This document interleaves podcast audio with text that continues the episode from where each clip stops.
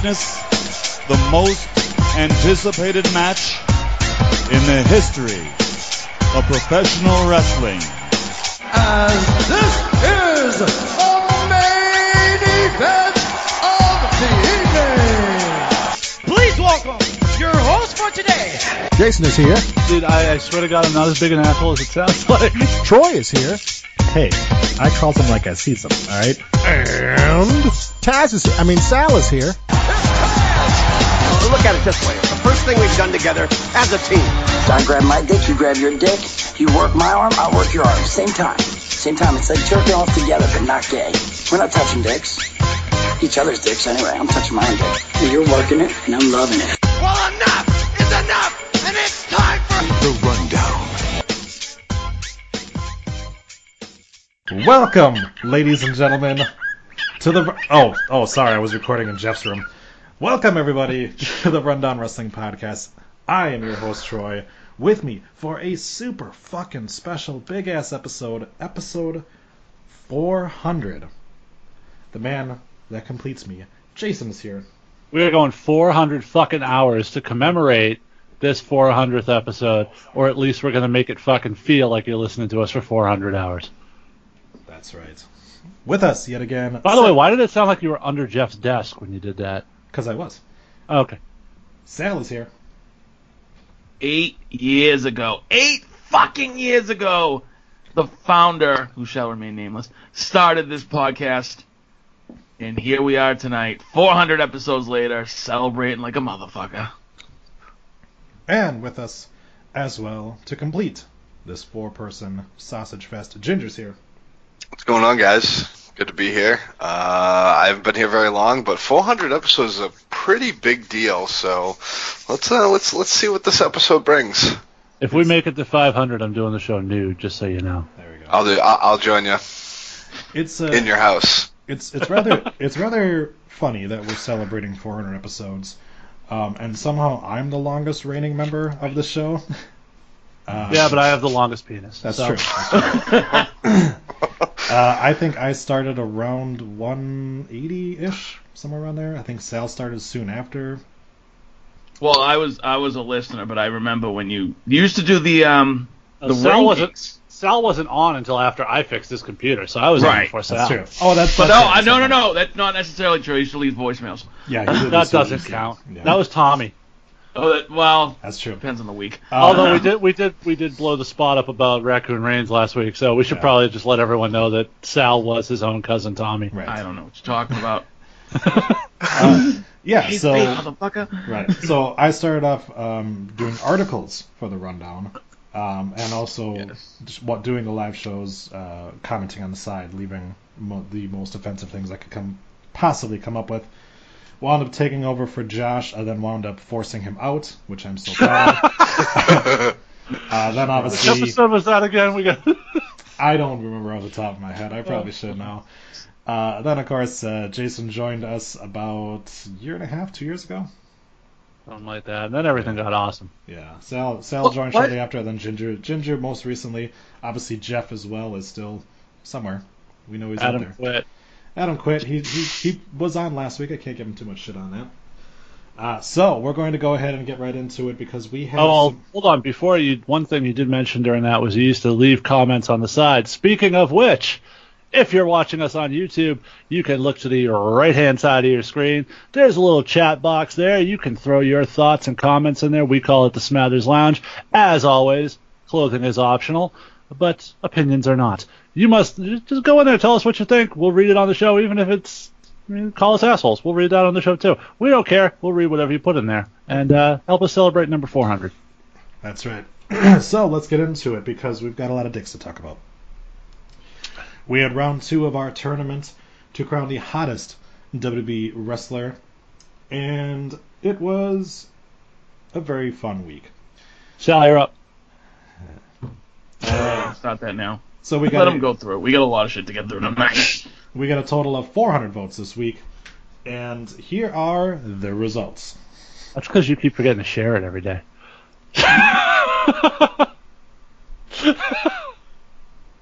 Yeah. That's Um, I was putting in work during that women's tournament every day, motherfucker. I I put was in- on that grind. I put in work four out of the seven days. He's a part-time employee. You got you got to get on that grinder. I know, right? I know. I've got, I've got, I've got, I've got a lot of work to do to get up to your level. But um, we are on another level because our first matchup was Drew McIntyre versus Eric Young. Jason, who's hotter? Got to be Drew. Ginger, Drew. Sal. Drew. Would you question Sal? Mm. Who would you rather have whisper sweet nothings in your ear? Drew McIntyre or Eric Young? Drew McIntyre. I don't understand how Eric Young even got in this tournament, to be honest. Who would you rather have whisper sweet nothings in your ear? Eric Young or Paul Heyman? I'm a Heyman guy. okay. So, with a now this matchup was not the biggest deficit in this in um, this week, but it was up there. With a vote of 333 to 67, Drew McIntyre moves on. Yeah, the ladies love Drew. Mhm, it's the accent. Drew. He's also like a fucking chiseled Adonis too, so Yeah, that's true. Yeah, that's Right? I was like six foot eight, friggin' cut Yeah. from a stone. and not not to not to say that Wait, are you talking about Drew McIntyre or me? not to say that Eric Young is not is not also ripped, but it's it's the voice and the face face as well. Anyways, uh, moving on to Aleister Black versus Elias. This one was a little bit closer. Uh, but before we get into that, Sal, Elias or Aleister Black? Uh, Elias. Ginger, Aleister has a really weird shaped head, so I'm gonna go Elias. Jason, I'm gonna say that the ladies went Aleister because he's got the dark tattooed look. He looks like a bad boy. I'm gonna say the lady. I'm gonna say the ladies like Aleister. okay. Jason, better accent, Drew McIntyre, or Aleister Black? Drew McIntyre. Okay. With a vote of 218 to 182, Elias moves on. Huh, okay. The ladies want to walk with Elias. Okay. That's right. And then that brings us to our closest matchup this week Mike Kanellis versus Daniel Bryan. Not gonna lie, a little surprised that this was close. Right? Uh, Ginger, who you got? Uh, Mike Kanellis. Homer. Uh, Jason. I mean, he looks like an environmental asshole, but you're telling me he's a good dad, so I'm gonna go with Daniel Bryan. I wanna I wanna make that clear. I called you a Homer. Sal. hey, Mike Kanellis is a good dad, too. I'm going with Mike Kanellis. Have we really seen it? Mike Kanellis has been a dad for like 10 minutes, though. well, I mean, come on now. By a vote of 206. By the way, do you guys know Mike and Maria's contracts are up in three weeks? Really? Would it be two weeks at this point or no? I don't know. By a vote of 206 to 194. He finally won something. Mike Kanellis moves on. Hey, Hey. I'm on 205 Live this week. That's true, he did. I had that I had that joke in my head, and then that happened, and I was like, "Well, what the fuck, man?" Joke anyway. our our next matchup: Daddy Dash versus Rusev. Uh, Rusev, by the way, just recently was taken to Twitter, and uh, people were were asking him to please like leave WWE and go to AEW. And he responded with, "Don't tell me what to do." So, Can we start sharing, can we start sharing this stuff on the Rundown Twitter and tag these wrestlers in it and see if they retweet any, any of them retweet it? sure, I can do that. Yeah, I, I- I'd just be curious if anybody cares enough about being the hottest dude that they retweet it. You know, I tried it with the um, I tried it with the women on a couple of them and never got any traction at all. I- but I- I'll try it I with the guys. Some I some think of them hot might be. women. Yeah, I think hot women are less sort of. They know they're hot. Yeah, They're- exactly. they're I think they're like, less yeah, yeah, apt yeah. to sort of try to rub it in and look like they're being catty or anything. I'll rub it in our eyes. Mm. Whereas dudes are like, ah, fucking. me. Yeah. We'll see. You know, uh, Big E's in this tournament, so I think he'd probably be the one that that we most Yeah. likely to say something about it. Um, Sal, who you got? Daddy Dash or Rusev? Uh, well, I, I think the ladies' night episode convinced me that Dash is a, you know, he he's a he's a sex symbol, guys. It's got to be Dash. Apparently, man. Although uh, some of the the comments that we got on the website made it seem like this was the most difficult one for people to pick. I don't know if it's just because it's too it's too thick bears or what, but you know, Jason. He's out in the cornfields. Um, so I feel like You you, transcribe the show now and are just like searching for for you, you gotta love it, dude, out in the cornfield. So I'm I'm just going with Dash. I really hope that Dash is from like California or something like that. Uh, Ginger. I'd probably go Dash because he's stuck up for Bret Hart. Fair enough. Uh, by a vote of 282 to 118, Daddy Dash moves on. Our next matchup, EC3 versus Shelton Benjamin. Now, of course, uh, everyone knows my wife was very upset with the fact that this guy had a number in his name. Uh, but, but let's see how everyone else voted. So, Ginger, EC3 or Shelton? Shelton. I think EC3 is just he, he's got a fucked up looking face. It's that nose, man. Yeah. It's just, it's too, it's too, like, flat.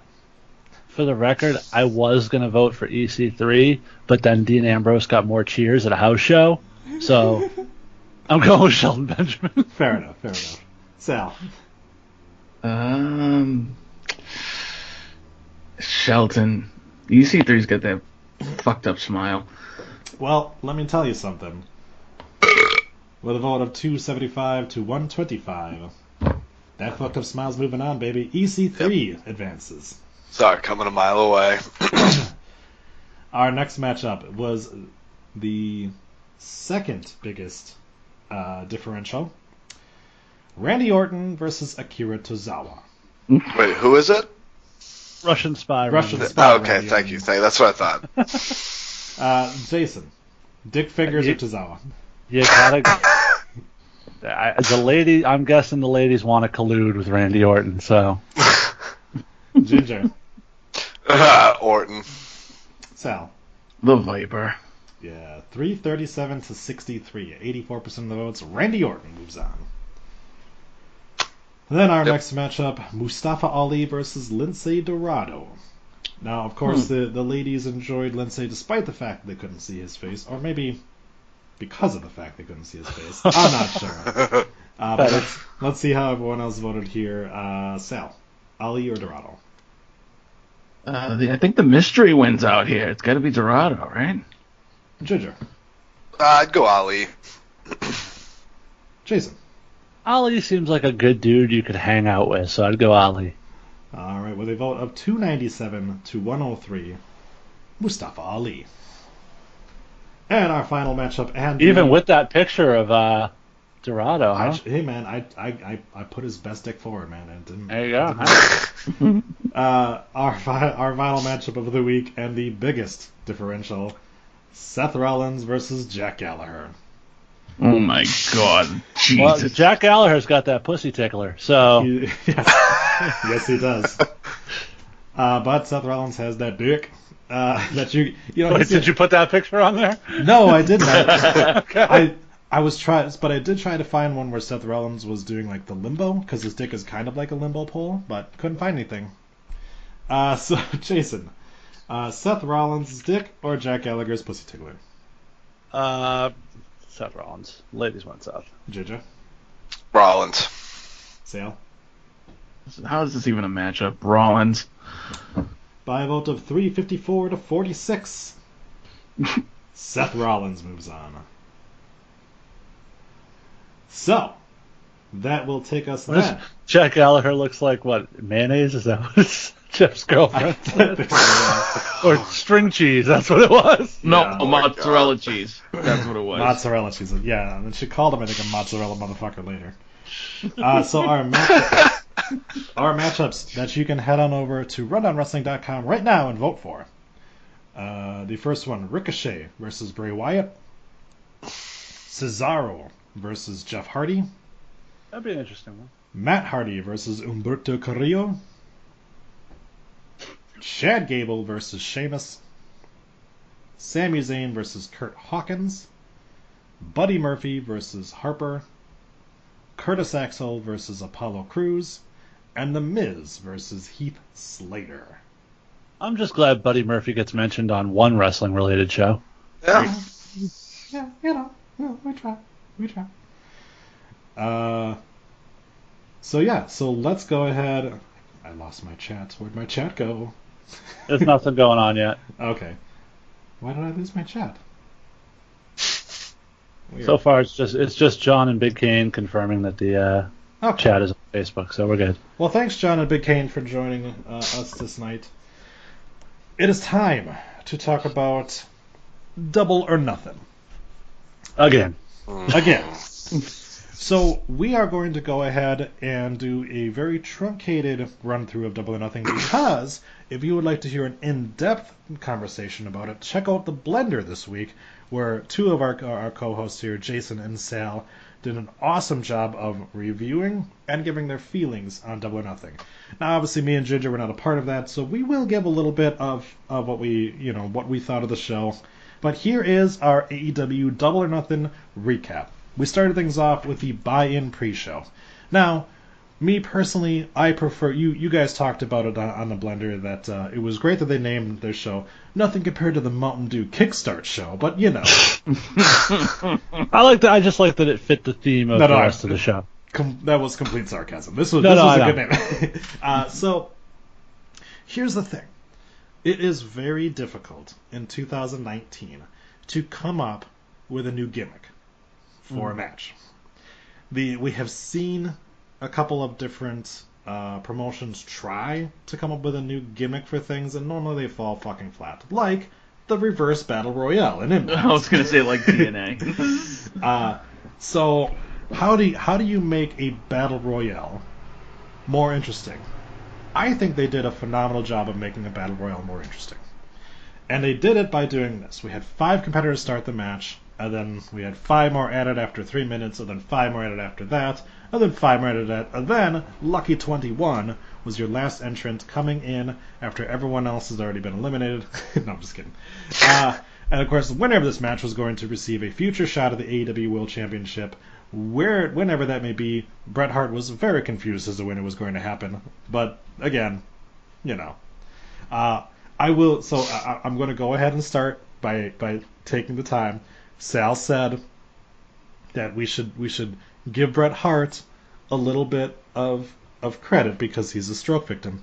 Yeah, the other guy on commentary is a stroke victim, and he did acceptable. I was gonna say not that much Not- better. Not great, not great, but acceptable. See, I wasn't I wasn't a huge fan of the format of this battle royal. Um, I, I do see the room for improvement. I think some of the issues were production related. Um, I think unlike all of the entrants, uh, the concept has legs. So Okay. All right. So took you a second. took me a second. It did. That one did take me a second. Uh, so our entrance in this: Sonny Kiss, Brandon Cutler, Ace Romero. Uh, I don't think his his pectorals counted as a separate competitor, but probably should have. Uh, Jesus. Glacier, Brian Pillman Jr., Sunny Daze, MJF, Joey Janela, Dustin Thomas, Billy Gunn, Jimmy Havoc, Michael Nakazawa, Jungle Boy, Isaiah Kassidy, Marq Quen, Luchasaurus, Shawn Spears, and then our four mystery people Orange Cassidy, Marko Stunt, Tommy Dreamer, and Adam Page. Uh, now, to me, uh, here my my issue that I had with through throughout the night, and it's not anything to do with AEW. It's it's completely on me. Is that I don't know a lot of the people here. You know, um, obviously, you know, if they start using these guys on TV, I will get to know them. Um, so it again, it was a lot of like there were certain people that I knew that I was like, okay, I know these guys. I'm I'm rooting for them. You know, there are other guys like I have never fucking seen Dustin Thomas before, so I was like, okay, sure. See, and that and that's where if you were a regular follower of the Double or Nothing Road to Double or Nothing Mhm. series or being the elite, they they sort of did a nice job on those shows of doing promo packages for a lot of these guys to sort of tell you their backstory. Um, they did a great moment with um, God, what's his name? Ah, God, it's blaming I'm blanking. Brandon Cutler, um, where he's been doing the video work for the Young Bucks forever for being the elite, and he was a sort of a struggling independent wrestler, and and they signed him to a contract, and he had the moment where he called his wife and told him that you know he was now going to be a full time wrestler, and so very emotional, very like relatable. Um, so I think that helped a lot. Sunny Daze, they did a great story on. Um, so they, they did build these guys up a little bit. Um, but you know, if you didn't follow that series, and Michael Nakazawa has been a recurring punchline Mm. on being the elite for a long time now. So Yeah, and like I said, that that's why I said it's on it's on me. I haven't watched Being the Elite. I haven't haven't been following it. Um, once they get to TV, you know, you're you're going to have a lot of those those people who have maybe never heard of most of these guys, and that's where once they do get the show, you know, we're we're going to start seeing some of that the stuff that they've been doing on Being Elite actually on TV. That I think you're going to start seeing a lot of these guys be able to come forward and you know utilize the talent they have. Yeah. It's it's very. Go ahead. John on the side said he followed us on Twitter because fifty dollars is steep for one event when he's accustomed to ten dollars a month for pay per views, and that's a fair point. The market has sort of been set, and we'll see if they can sustain this price point over an extended period of time. Uh, but he did say the buzz behind it makes him much more likely that he would opt in for the next one. Yeah, and you know, um, WWE even when they had the network, were s- are- they still continue to do pay per views for people who don't have the network. You know, Yeah. and and that price point is exactly is actually lower than what WWE normally charges for it. Yeah. Um, but again, like you said, I mean, uh, you know, we we could definitely see once they do get on TNT that they might do some kind of streaming, you know, service for the pay per views and stuff like that, and, and maybe do, you know, hook up with. I know like Bleacher Report, they've been talking about doing some of the streaming and stuff like that. I don't know if that's something that you have to pay for or how much you have to pay for, but that's definitely an option as well. But right now, you know, this is this is a special big fucking event, and they definitely made it feel like a big event. Um, So the other thing too. Um, go ahead. Sorry, as, as it relates to this, my biggest issue was when the I think it was the second or the first group to come out, not the first five, but the first group to come out after the initial five. Um, they announced they were coming out, and then it's like nobody cued the guys so that they didn't come out, and there's a long break in between, and all of a sudden they're coming out fighting, or four of them did, and then it's just like, oh, and Shawn Spears by himself, Yeah. and it was just it was just very weird and awkward, and no music, and then the next group got music, and it was just Yeah. again, like I said, I think a lot of the issues I had with this were just production related and something that they can work out later. Yeah, it, know, I'm not. I, I'm definitely not going to slam any of the production issues they had because obviously, yes, this is a, a, a huge undertaking for them. Um, this is their first show that they didn't they didn't have like the ROH and New Japan kind of support behind them. So this was for for for them the first time they've actually done something big here. Um, and some of the production issues that they had happen in WWE, and that company's been around for decades. So you know, it's it's For hard- over 50 years. Yeah, it's- leader. It's- yeah. Um, so the the guys who really got got kind of a shine, Luchasaurus with four elim- eliminations, uh, Yeah. really was made Now- to be a big deal. Now, I, I was curious about this because Sal and I even mentioned it. You were very critical of Luchasaurus when you saw him on Ring of Honor in the past. Now, my take was he's done some tweaks to the character. He looks a lot different, um, and uh, I thought he performed a lot better. And even uh, obviously the guys in charge thought they did too because they signed him after the event. But Right. um, but yeah, I thought I thought he looked much more menacing and much more dangerous in this than he did in his ROH run. Yeah. So Luchasaurus is a guy I've known for a while. Um, he is Austin Draven, um, and in NXT he was Draven Atkins. Uh, then he was Judas, Judas Brother Devlin. Yes, too. yes, he was. Yeah, he was. Uh, he uh, he then changed into Judas Devlin when he was uh, in in NXT. Eventually got released. Uh, wound up on Big Brother. Wound up losing that season, but uh, you know talked a lot on there about wrestling and things like that. Um, really came across, showed his personality and stuff like that. I I enjoyed him on that, but um, yeah, so when when I saw him in ROH and, and obviously when I saw him a little bit in Lucha Underground, uh, he was still sort of trying things out with the character. Um, and this, the people that they were putting him against weren't exactly conducive to his abilities either. So whereas a battle royale sort of plays more to his abilities as you know a, a powerhouse, you know, kind of a kind of a slower moving guy, and, and one of the problems in the Indies right now is a powerhouse slower moving guy is not the norm anymore. So. Um, unless you're Brian Milonas. But yeah, so uh, I thought I thought he did a really good job. I thought they gave, gave a good shine to him. Uh, a couple other guys, obviously Orange Cassidy, never heard of him before, never seen him before. Uh, was very interested with with his little fake chops to you know things like that. Wound up googling some things on him. I saw him do an arm drag with his arms in his pockets, uh, which I thought was really good. Uh, If you go on uh, if you go on YouTube, Beyond Wrestling has a free match they've posted on YouTube between Orange Cassidy and Smiley Kylie Rae, okay, uh, which was entertaining. Sure. Go, you check it out. Yeah.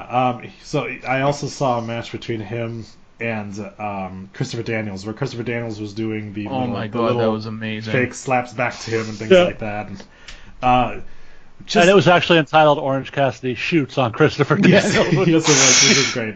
Uh, so yeah, I mean, it, something like like that, the guy instantly just by doing that little little shtick during the match got a lot more eyes on him. You know, he could definitely utilize the position he gave him.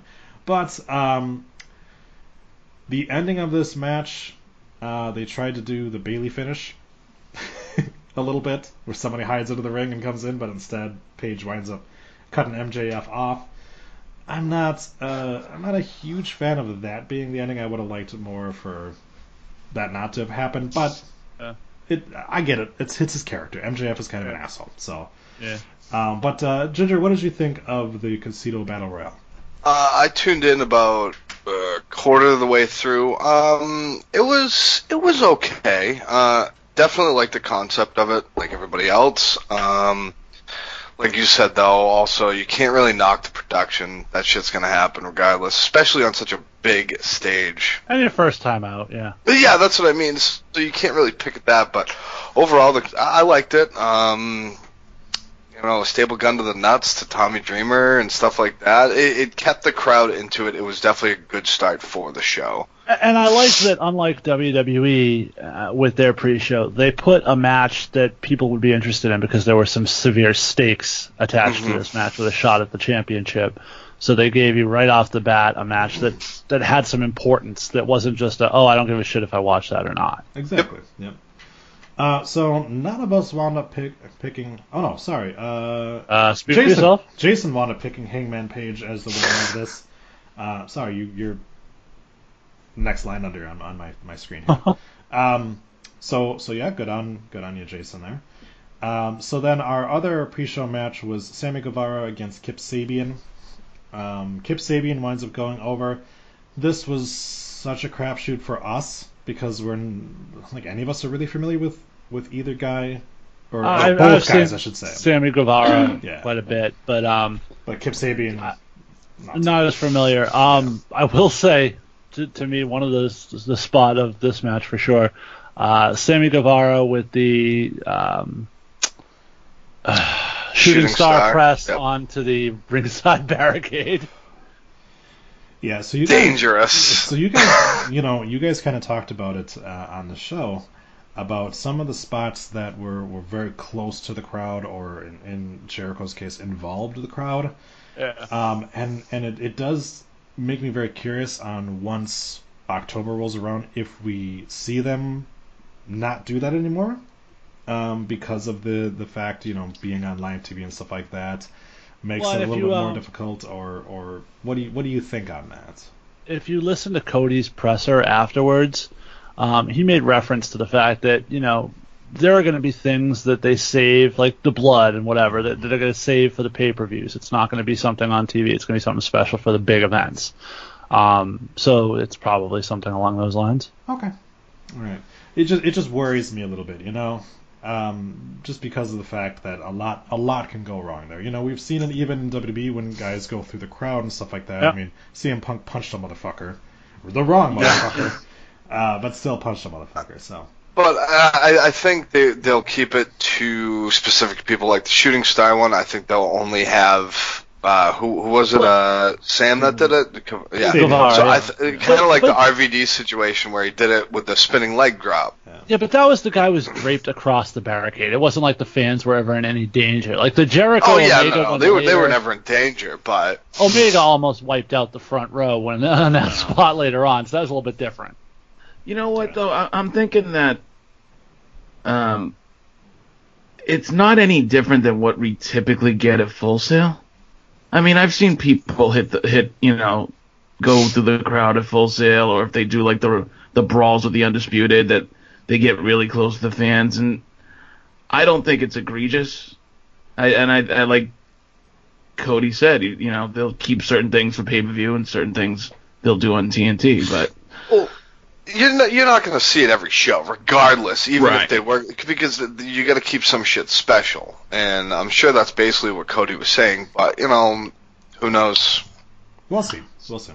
So one thing about Sammy and Kip that I, I kind of didn't mention on the blender. Um, so in the past few years, um, I've gone to local shows a lot more, and, and there was a bunch of times where like I don't know who's performing, so I kind of go into it with, well, show me something. You know what I mean? And that that's how I felt about this match, because even though I was a little bit familiar with Sammy Guevara, I wasn't familiar with Kip Sabian at all. And I thought these two guys did show me something. I thought they did great, and I'm actually was kind of surprised Kip Sabian went over. That brings us to the main show, where SoCal Uncensored, which would be Daniels, Kazarian, and Scorpio Sky, took on Strong Hearts. Sh- Shima? Shima? Shima. Shima. Shima, T-Hawk, and El Lindaman. Dude, don't even get me started.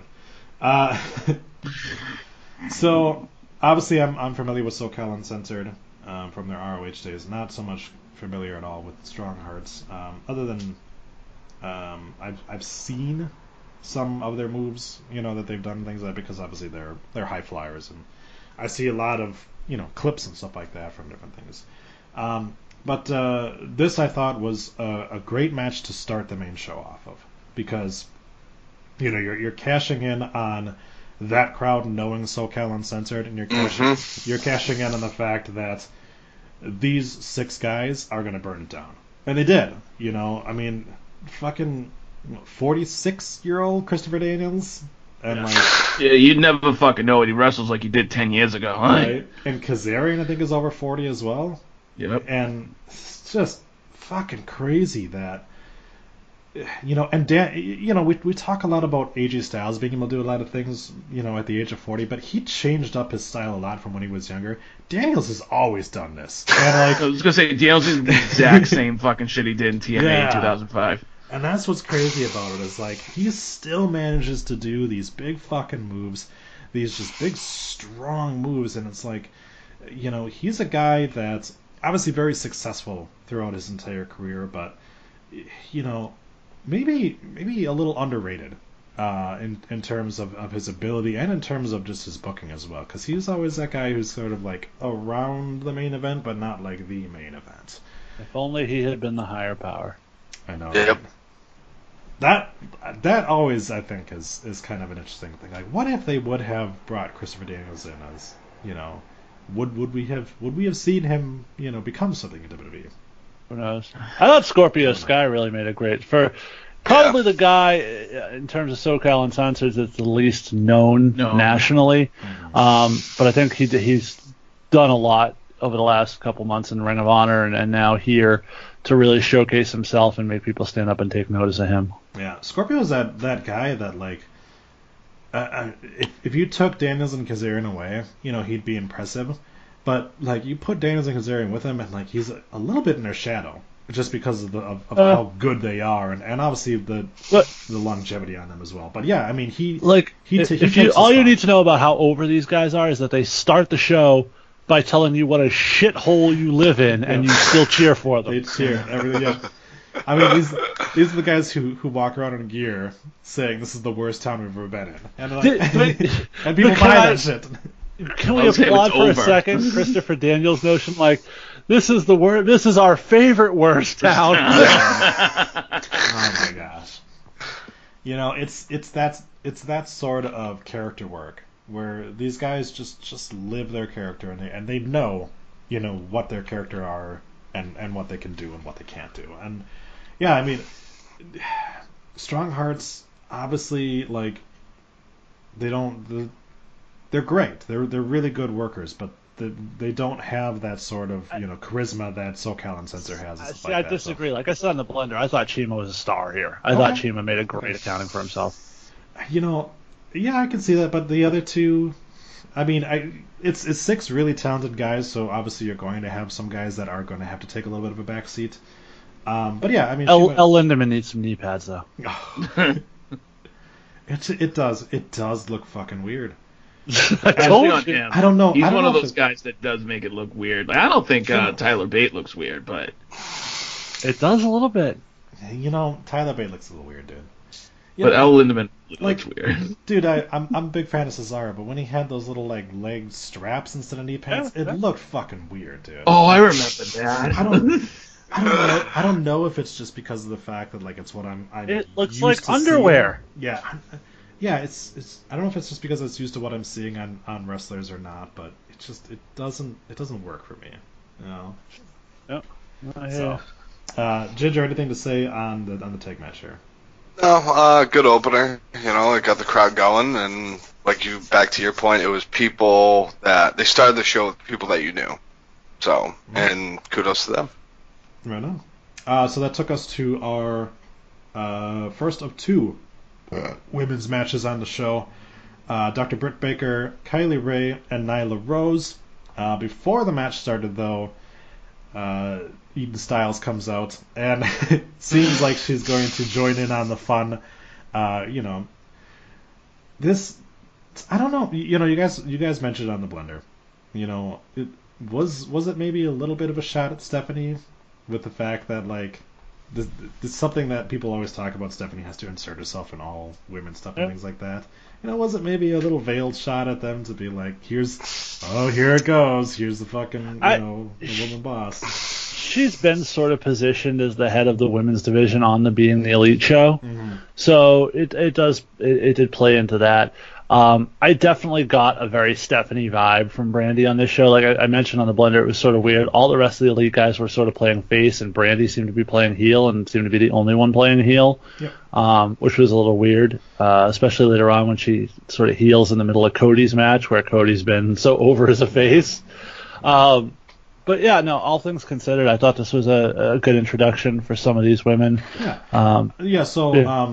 To to continue, uh, instead of announcing Brandi Rhodes as, as the fourth member of this, she brings out Awesome Kong. Now, this was Kong's return to Oh, wrestling. Eden Styles brought out Awesome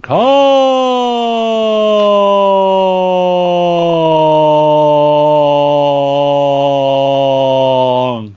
So, um, oh my god. so you know, on on paper, if you know when we when we looked at this match at first, you know, you've got Britt Baker, who's sort of the the the who was who was the favorite to win this match.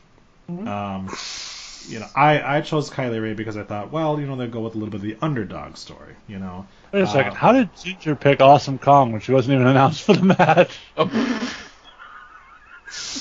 That's a good question. Why is there a G down there? Doesn't matter anyways, but apparently.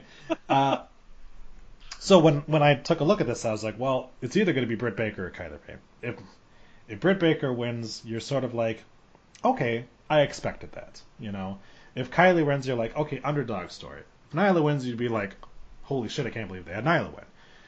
When they brought out Awesome Kong, it shifted that dynamic where suddenly Mhm. you're like, this is Awesome Kong's match to lose, and now Britt Baker has to overcome somebody who, by all accounts, is like the bigger star, the bigger name, but also just a tough, tough woman, you know. So they they wound up taking a match that, for all accounts, was like, yeah, Britt Baker will win it, to being like, oh, like maybe she won't win it now, and that's that's a good that's a good booking way of doing it, you know. Um, so even though you know she So, Britt Baker does good- win, but So, so it was good booking. It, it helped booking wise. It helped Britt Baker, but I think it hurt Nyla Rose, like I said on the blender. yeah, yeah, I'm I'm with you on that too. Um, I thought if you would have, you know, if you would have had, you know, like Penelope Ford or somebody else like that in there, then then you're not, then you can kind of say it. But yeah, like you've got Nyla Rose who was supposed to be the big, like the the big bruiser of this. Yeah. She's she's essentially the Nia Jax of of the women's division, some of that. And then you bring in like a stronger woman than Right. her. You're just like, oh, okay, well, like unless they eventually team up, Right. Yeah. And I would have instantly been there if it was Penelope Ford because I didn't get nearly enough Penelope Ford on this show for my liking. Right. That's We true. well, technically, you didn't get any on the show proper. So. Yeah, that's true.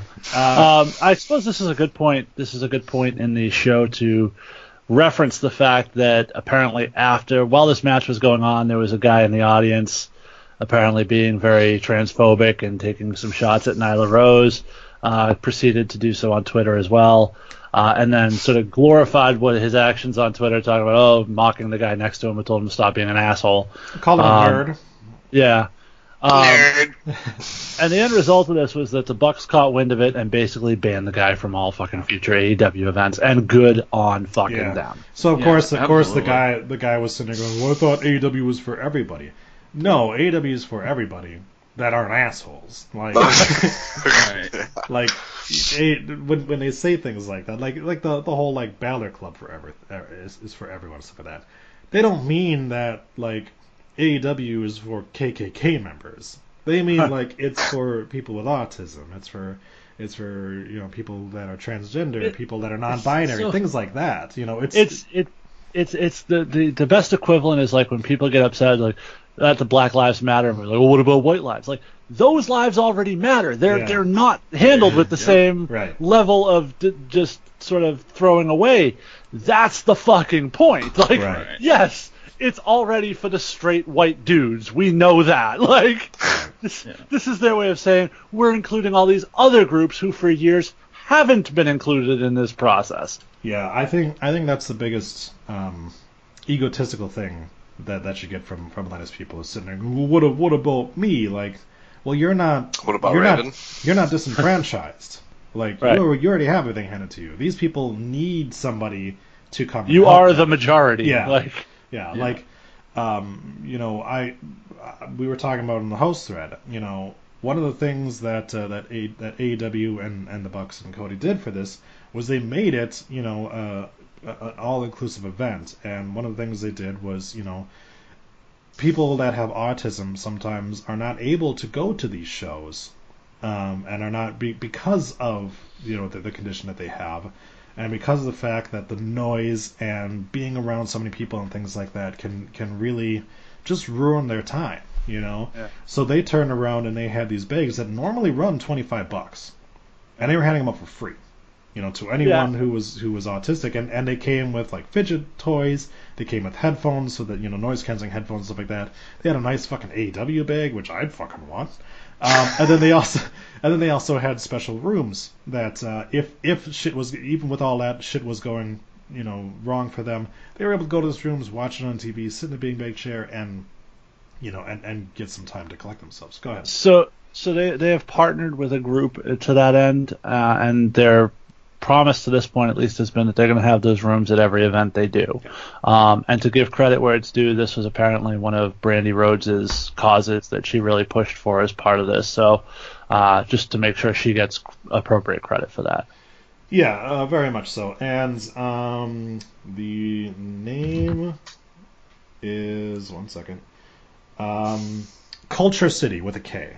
Um, Yes. so Yes. if you you can go to kulturecity.org, like I said with a K, uh, to learn more about that. And like I said, so the sensory inclusive bag, like I said, normally runs twenty five bucks. Um, they also did training for all of the staff on on hand there. Uh, and they one of the things with the bags is they handed out these lanyards so that way this the the staff could see okay this is somebody that you know that that needs special attention because they you know they've got the lanyard they you know they have autism they have little cards you know to kind of say so like if if there was an issue you know they could call over one of the guys and point to the card and the person would be like okay I understand let's get you over to that room and let's you know let's let's get you out of the situation and make sure that you have a good time Yeah. and that's fucking great. So, you know, anyone Yeah. who's anyone who's looking uh, to be more supportive um, for autism awareness and things like that, definitely check out KultureCity. Definitely, you know, um, they they are a group that continues to do do a lot of good things, What- and partnering with AEW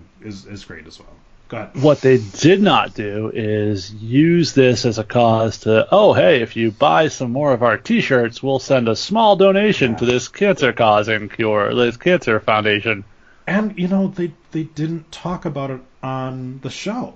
They I was gonna say, you know what else they didn't do? They it. didn't. They Yeah. didn't you know, toot their own horn for half an hour That- and begin the show about it. Like, No, I mean to be fair, they did do it at uh, leading into it, but they, it was Yeah, on more the- or less on the just to bring awareness. Yeah, it was, yeah, Yeah. exactly. Yeah, it, it, wasn't like, look at us. Like, Right. there's a They- difference. they they weren't they weren't breaking their arm jerking themselves off. Just put it that way. Like they were Right. they were definitely saying They weren't they weren't bringing all the autistic people into the ring with like to Uh, presenting them yeah. championship belts. it wasn't it wasn't a parade. it wasn't it wasn't a complete segment over that. No, it was it was here. We, we we need to get this out so we can let people know. Hey, you can be included in this event. Right. You know, and then we're just we're not going to bring attention to you because that's very detrimental to people that do have autism. Like they don't want a fucking spotlight shined on them. They don't they don't want to be dragged into the ring. That'll really not be fucking good. Um, so yeah, so um, again, AEW continue. It's it's one thing to say things like you know we're gonna change the world, we're gonna we're gonna change the wrestling world, and stuff like that. That could easily just be a company take on. It's another thing to actually do things like this and show you put your money where your mouth is and actually show that we are doing the things that we're saying we're doing. We're do we're we're we're trying all of these different things. We're trying to be as inclusive as possible, and you know we're we're not we're not patting ourselves on the back for it. We're just doing it. So between that, the um, banning of the transphobic individual, and the fact that some people mentioned to uh, Matt Jackson that they had created some gifs uh, that were removed by copyright, and they said, no, no, fuck that, we're fixing that, and allow and changed it and allowed people to put up the gifs of the show. It feels like where where WWE continuously fails on every level of public relations and PR and interaction with fans and taking care of the the public. AEW is off to a fantastic start in that regard. So Right, you know, and it's it's one of those things where there's no harm in it, you know. Right. It's it. I, I completely understand if somebody's trying to sell like bootleg AEW shirts, to someone they're just trying to make a buck off people. yeah, it's, Go after them, yeah. But something like sharing a fucking gift to Twitter, like they're not. that's getting anything out of exposure for your product. Exactly, yeah. Because people, because you know what, when half the time when you see those kind of things, what are what are one of the comments that are always on it? What's that? Where can I find more about that? And then it spirals from there, and you start getting a whole, whole new fucking fan base out of it. Yep. Well, let's keep going here. Uh, the best friends, Trent Beretta and Chuck Taylor, took on Angelico and Jack Evans. Jack Evans is another one of those guys who's been around for a long fucking time.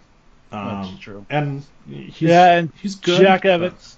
Go ahead. Jack Evans has never succeeded to the level Jack Evans should have, but Yeah. that's mostly because of Jack, Jack Evans. Evans, yeah. So yeah, Jack Evans was a guy that uh, you know Daniel Bryan toted him very high. You know, and, and Daniel Bryan talked about him, you know, in his book and things like that too, about like him trying to get Jack Evans, you know, into the WWE and stuff like that, and it just never stop working being out. an asshole. Yeah, exactly. I was gonna Uh, say Colt Cabana said the same thing. yeah, and and that's the thing is, yeah, Jack Evans has all the makings of somebody who could be a big deal, and through his own actions has just kind of shot himself in the foot. But um, obviously, Trent Beretta is a guy who's been around for for a while. Um, very talented tag team guy, but also a good singles guy too. Did a little bit of a singles run, and then he's right back into a tag team now. So He's uh, another guy who has a lot of animosity towards WWE as well. Yes. If you ever Yes, very follow much so, yeah. And then Chuck Taylor, of course, um, one of the most successful comedy wrestlers that I Yeah. think has ever been. Uh, but actually funny comedy wrestlers. Um, you know, I mean, like you you know when you get into his matches, you know it's going to be silly. I mean, this is a guy who used to throw invisible grenades into the middle of the ring and blow the rest of the people up. you know, it's shit like that. You know, but uh, in terms of the match, I liked it. I only knew half of these guys, you know. Oh, I had three fourths of it. I'm not really familiar with Angelico. Um, but he did good. I I enjoyed him. Yeah. Um, nothing really kind of stood out to me though. So it was it was. Uh, good- to me, this was the best I've seen Best Friends look. Okay. Um, I saw them in Ring of Honor quite a bit. They, they, to me, this this was their best performance. Fair enough. Ginger. Uh, I didn't see this match. Fair enough. Sal, did you have anything to say before we move on to the next match? They could use some different gear. And gear was a little bit offensive on the neon side. Oh man. It- Angelico and uh, Jack Evans. It was it was a weird gear. It stood out though. You're talking about it. It is. That's it did, true. It did stand out. And then was it the was it the Bucks and Bros had almost identical gear in their Yeah. match? that was a. I mean, obviously you can tell the difference, but still, like, I mean, two of them wear masks, two of them don't. But on, on first glance, you're just like, are, are they all But- a team? so this this was where to me the post match here was where we had our first real faux pas by the AEW guys because we had the debut of Super Smash Bros, but they never identified them. right. And I think the way they brought them in by having the lights go out, what that has set such a standard in wrestling that you do the lights out that it's a huge surprise and a huge star. And these guys, as good as they are, are not well known enough for that type of build up. And it turned the crowd on them right off the bat, including the "Who are you?" chant. Well, not only that, but um, like they've changed their names over time too, right? Because didn't Uh. they didn't they used to be player one, player two, then player uno, player dos? Yes, Yeah, that's and right. now that's they right. have- Oh, okay. As soon as you said that, all of a sudden I remembered that they Yeah. used to be called that. Yeah, so it so it was kind of like, all right, well, what do you call this time?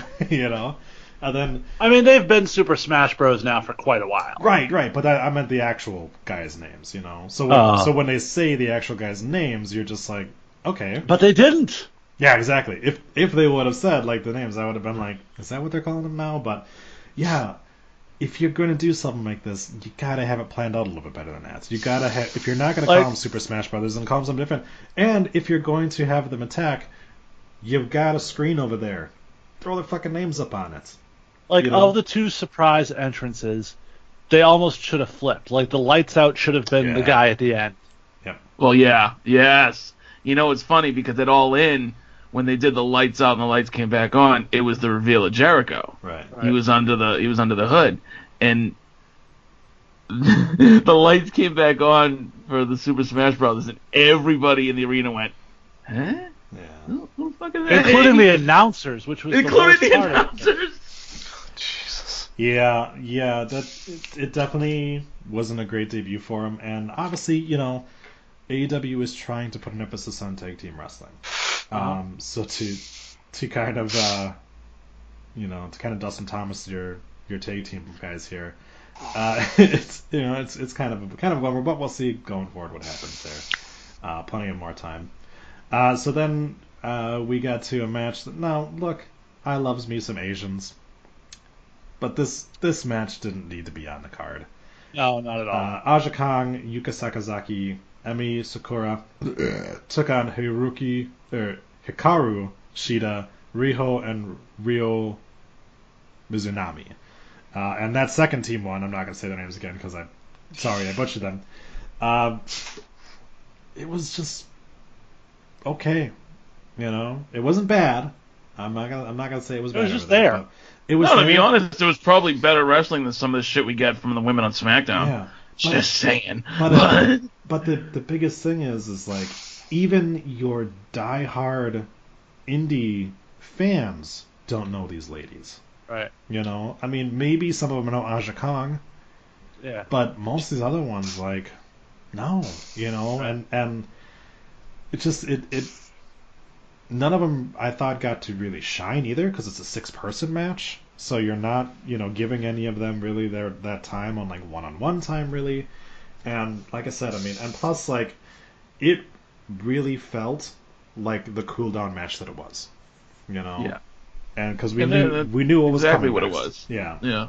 so, like I said, I mean, with with how, I mean, the, the show wasn't incredibly long, but for sure, like you could have cut this. There was maybe too many matches in it. My my only you know thing I'll say about that is that you're a new company. This is your first show. You're gonna debut new personalities.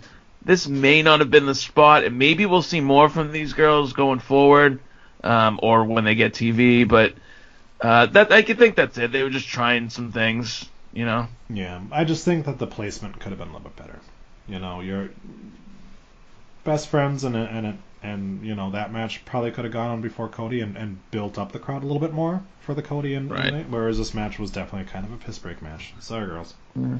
Well, that's that's actually a better placement then, because you got what you thought clearly was going to be a hot spot with the Super Smash Bros, and then you go immediately into another hot match with Cody. You put something in between to cool it down.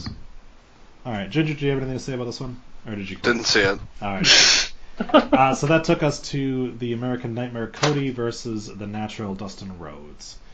Um, Ju- Just for the record, Dustin Rhodes. I know. I just, I just was. you telling- went at me pretty hard last week on that one, so I That's No, he because- said that on the billing it said Cody versus Yeah. Dustin. Said and Cody I said versus on the Dustin. show they had said Dustin Rhodes. I know on the show they had said it, but you didn't know that at the time. Yeah, I did.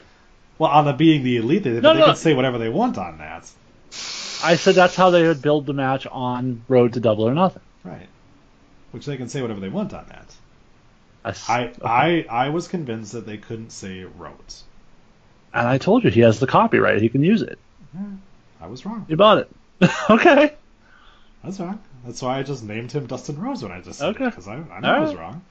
All I was saying was that that was what I what was presented to me was Cody versus Dustin, and I thought that that was very odd. But then again, we've got two Vikings with only first names, so Uh, we do. I haven't seen those guys. In No, we had month, two so- Vikings, but more on that later. Maybe we'll see how long this takes.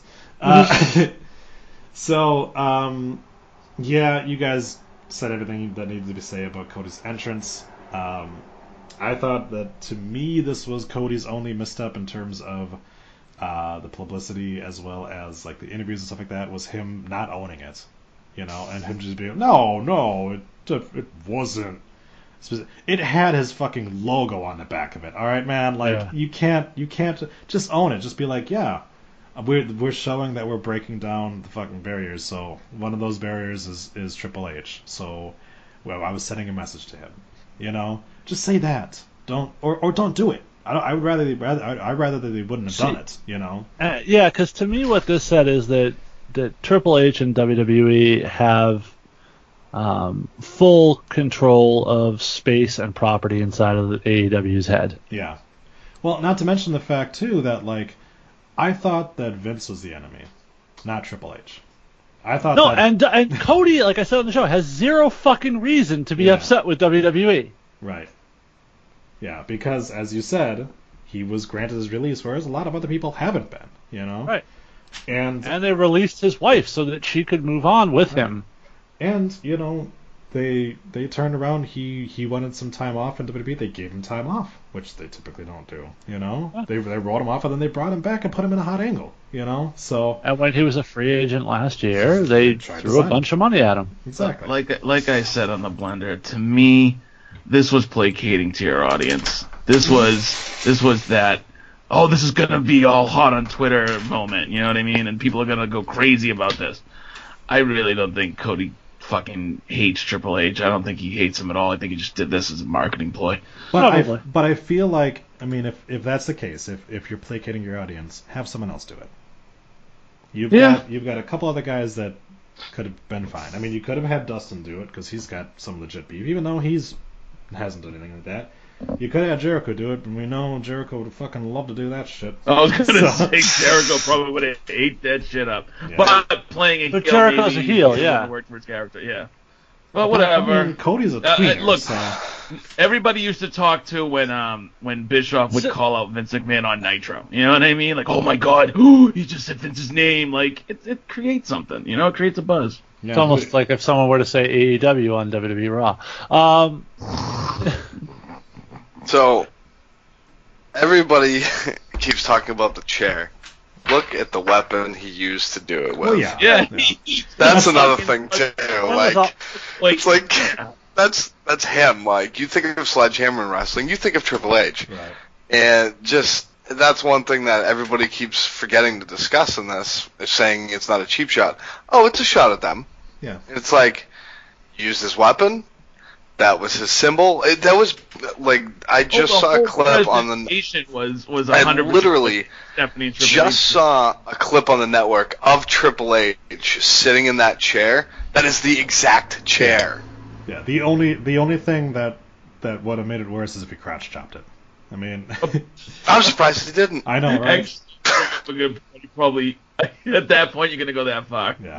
I'm surprised But, but like I said, But that- just fucking own it. yeah, just just own it. Why pussyfoot around it? Because that that makes you that makes you look a little bad. Whereas it's like you're mm-hmm. not you're not gonna own the fact that she fucking took a shot at him. Like you're the little company that could. And honestly, like I said, if you if you're in a position like AEW is, I don't think you need to do that kind of shit. No, absolutely not. I think you let WWE be that No. petty and do those kinds of things. No, that's that, that's not true because that's when you're number two, you need to establish yourself as on par with number one. Um, where number one then went and went at them a little bit on Monday. That was the, the surprising part because that's been Vince's rally. Right? He didn't want to mention WCW until they were way ahead of him in the ratings. I was gonna say, no, look, if you're the number two company, you absolutely take your shots and establish yourself as being on par with number one. Yeah, but WWE didn't even go at him. They they said no, they which said was the weird. name. They just That like said all. the words. Yeah, Which- they just why said would the you words. say them in your TV though? I don't get that. But So no, yeah, to, to what Jason just said. That's why I, I brought up Bischoff and WCW because that was their shtick when when the NWO was running hot. Let let's bring up the WWF. But you know what? It got a lot of buzz. It worked. yeah, yeah, but then it backfired on WCW hard. Oh, well, eventually, yes. it Well, that's did. because they kept doing it when they were number one right. too. Right. Right, And, that- and there needs to be that turning point eventually of like, yeah, now you don't need to do it. And you know, kudos to WWE. They really never did much of that. You know, they had a, a little bit of it when they, you know, with DX when they started doing this stuff, but it was specifically just like DX that were doing it. You know, and that's and Triple H. They asked him about you know the shots of that, and he has said. Yeah, it, it's expected of DX to do to do shit like that, to to mention it, you know, the piss hat little company line and stuff like that. So, uh, but in terms of other things, like he's Triple, H is saying the right stuff, where he's just like, I'm just focused on making shit takeover great, you know. Um, so yeah, so Vince won't let me make the main product. Main exactly, yep. Uh, so yeah, Cody, like, you could have done a lot of it. You could have fucking grabbed a mallet and squashed some grapefruits. All right, because people would have understood that. That's all I'm saying. Kind of funny. Go after, go after the purple person that deserves to to have good, you know, to have. Yeah. But again, Triple H saw that. Vince McMahon would not have seen that. So, True. uh, but the the match itself, you guys said a lot about. Didn't it. see it. Um, You didn't see it. Now, see, I would No, have been. I haven't seen Um, it yet. the, would have been interested opinion on it. I'm, I'm, I only saw tec- technically four sh- matches on this card. Have you seen Okay. any of the remaining matches that we're going to talk about? Yes, I saw the Young Bucks versus the Lucha Brothers. Even though he hates the box, he saw the box. Fair enough. Uh, so For a We'll, we'll specific get we'll get there. We'll Yeah. get there. We'll get Yeah. there. Um, so I'm a little bit of two minds in terms of the blood. Um, I'm not. I think I said that myself on the blender. Yeah. While I do think, while I do think that it can add a storyline, to me, Hardway is always going to tell a better story than a guy blading, and I don't. It, it's 2019. I would rather not see guys blade anymore. Yeah, but I Um, don't think it's safe for a guy to do a hard way either. If he's gonna bleed, Well, no. What I'm what I'm saying is like I'm not saying purposely hard Yeah, way. I'm saying Okay. that like if it happens, Yeah. it winds up in, improving the match. But this here, where you've got Dustin gashing his fucking forehead open, like So yeah, but but what's worse, that where he controls it himself and he can do it? did he Or- control that? that was or- almost Eddie yeah, Guerrero that's levels of wanted. blading. I don't know about that one. Or well, he was he was walking around fine after the show. He little- Yeah, he, he actually put a picture up on Twitter like, "I'm fine, I'm good." Uh, but again, and Ginger, you know this. You you take the aspirin, you thin out the blood. It it looks a lot worse than it actually is. Yes, but Uh, from the pictures that I saw, he that fucking ring was covered and his face and body was covered, Yeah, oh, along oh. with Cody's body was covered. Yeah. covered. Like I said, Um, I just I, to me, but- I, I don't like the practice of bleeding. But to me, I would rather do that where the guy has control of his own situation than a spot like Brock Lesnar did with Randy Orton, where he just elbows him to hard way. oh fuck, yeah, And, absolutely. like to me, this is the better of the two options. Yeah, I mean, but it's it's it's sort of a lesser of two evils kind of argument, you know. Yeah. Where it's like I'd rather I'd rather neither happens. But just because of the fact that I'd rather I'd rather the storyline happen in the ring than you know Sure. just to get an, just to get an image of a guy fucking bleeding Sure. to death. But it's undeniable, unfucking deniable that the blood added a big element of emotion to this match. As a person that didn't see this match, I want to see the match because of that. Yeah. Yep. I understand. It, it it added a ton to the match because it made uh, Dustin a far more sympathetic character. It gave Cody a little bit to seem like the maniacal asshole. Um, it it created a lot of drama around all the false finishes because you were just you got to a point where it was like I- we got to get Dustin out of there. Like let's end this. Right. match. So I, I think it, it actually did add a lot to the match as a sort of a, a scenery to the match. But as we had said, it was kind of uncomfortable at Right. different points when it was, you know, kind of not dripping, like just falling out of his head. Like, Yeah, and the closest, like I said, the closest I can remember is the Stone Cold Bret Hart match. Yeah. I was thinking Eddie, just like just like Ginger said, Eddie with with JBL that that night that he Yeah. gigged too hard and it was all over the place. Yeah. Is that Great American Bash? Where he Yeah, I think so. Yeah. But uh, um, didn't Dustin win this one? Yes. No. No, no, Cody won. Cody won. Cody won with the Cross Rhodes, like Okay, the alright, fifth yeah. Cross Rhodes. It's it's right on the sheet. I just I took me a second. I was like, did Did I fuck up? did I fuck up? No. No, I No, because I did the results, so you didn't Yeah. fuck up at all. yeah. So Did Cody- Jason fuck up? Uh, Cody happen. Cody winds up go, going over, but to be expected. Um, you know, this this was sort of Cody saying that he was putting an end to the Attitude Era, starting a new era. You know, the only way he could do that was by taking out one of the last remaining guys who's still active from there. Um, and then obviously telling the story later where uh, setting up the next match where now, all right, I've defeated you. Now I need you. You know, so Right. now Cody and Dustin teaming up, the return of the Dustbusters. Um, And that fucking moment at the end of the match was fantastic. Oh, and that that's, yeah. absolutely was. that sort of speaks to the storytelling that this company wants to do. That they, they they're taking you on that emotional journey with the performers, which is something we don't get anymore. but that and that's the wrestling I love, man. exactly. yeah. That's why NXT works so good because Exactly. they do do that at different points Yep. with like Johnny and, and uh, Tommaso Ciampa, Yep. Right? So And not not to mention too, you know, um, after the fact, you know, Dustin Rhodes, a guy who's been wrestling for over a decade, um, to- decade. had people people uh, twenty years, sorry. Uh, people turned around and were saying that like his match stole the show, and it made him fucking cry. This is a guy Yeah. who most of his career has been told he's not as good as everyone else, or you know, Right. he's good, and and at forty six, something like that, that he is now, for him to be able to go out there and and, and put on you know a, show stealing match like that, and it to be on his merit as well, not just mm. oh Cody carried you through it over that, but also the, he did his part on it too, is awesome, and it, it it really feels like for him this was the moment he needed to kind of close the book on his career. If he's if he's done in a little bit here, I think now he can kind of retire happy because he's done what he wanted to do. You know, he he had a successful career. He got to have a fucking show stealing match in, in his brother's company. You know, and uh, obviously I think he does still have more left in the tank. Obviously, he's booked for some more matches, but uh, we'll see. I was uh, was very pleased, uh, honestly, because this this was a match that I wasn't 100% sure on, just because I wasn't sure, you know, on, on if Dustin could still go as he could, and he proved he could. So um, we followed that up though with our belt reveal with Bret Hart.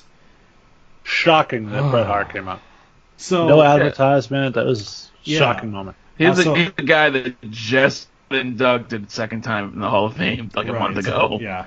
Um, so the word going around was that this was originally Ric Flair that was supposed to do this, uh, but because of Ric Flair and his and going into the hospital having some medical issues, it wound up being that he wasn't able to go. So I guess Plan B was Bret Hart, if if what people are saying is to believe is to be believed. Either one, obviously, is a huge fucking get for them, uh, considering Flair's daughter is you know in the WWE and obviously Bret Hart's niece-ish, whatever the fuck It's his he is. niece. All right, It's his niece. It's his care. sister's daughter. but also like you said, the fact that Bret was just you know inducted into the Hall of Fame obviously is still an, an ambassador for WWE, but is able to go ahead and do these kind of bookings. So um, let's just get out of the way. Bret Hart was terrible, uh, and boy, like I get that they don't um, don't know like exactly when it's going to be defended, but like you got to give him something better than the belt is going to be on a line maybe this month, maybe maybe next month. oh my god. Like You gotta Oh, it was bad. If you go something more. back and watch that, you'll you'll, you'll laugh. But That's rough. Yeah. And then uh, afterwards, he wound up falling. So fell fell right off the fucking stage. So thank, thanks, Bret Hart. Thanks for coming. which I didn't know until you posted that. So thank you for posting that. oh man, poor fucking guy. But can we take a second to talk about the just absolute excellent heel work by MJF in this segment? Oh gosh, yeah. Yeah. It's, again, uh, it's a guy. MJF, for the record, what sh- EC3 should have been Yeah. when he Mhm. came back up. Um, another another guy given an opportunity um, to to show off off his character and just hitting it out of the fucking park. He did a great job. Um, you know, Adam Page has always been been really good. He's gotten even better. I, I know what you guys are saying about the selling. I had a little issue with it as well. Like you you could barely fucking make it to the match. You then had no problem in the match, and then you're out here again limping. Like And doing a Buckshot Lariat. yeah, then then do another fucking move. It's just like, dude, make up your mind. Are you hurt or are you not? Because it seems like you're only hurt when when you're. And you go anything. back to But, that but, match but, with but, but, Pac. But, hold on. That's not exclusive. We said the same fucking thing about Seth for a Oh, year. yeah. When- Oh, He is still the same fucking thing about. Seth. Did you watch the main event of Raw? Yeah. Yeah, so, so same fucking thing. It's not exclusive to AEW or Hangman Page no, by it any is- stretch. it is not exclusive to anything because that is the main issue plaguing a lot of people is them just sort of forgetting that they're supposed to be injured. Yeah. Uh, there are very few people that are really fucking good at it. Yeah. Um, you know, we talked about shit. Was it who was it in NXT that we were just talking about? I just fucking EC3? No, he's not in NXT. Uh, had the match where he had the hurt knee and did moves like one legged and shit like that. Who was that, Jason? Oh, was that um? was it Riddle or was it? Uh, It was Riddle, and I, I thought you guys said that. I thought Jason used was, or maybe it was Troy. You said that. Oh, you know, Riddle's still selling. Like made you a, more of a fan of his. Yeah.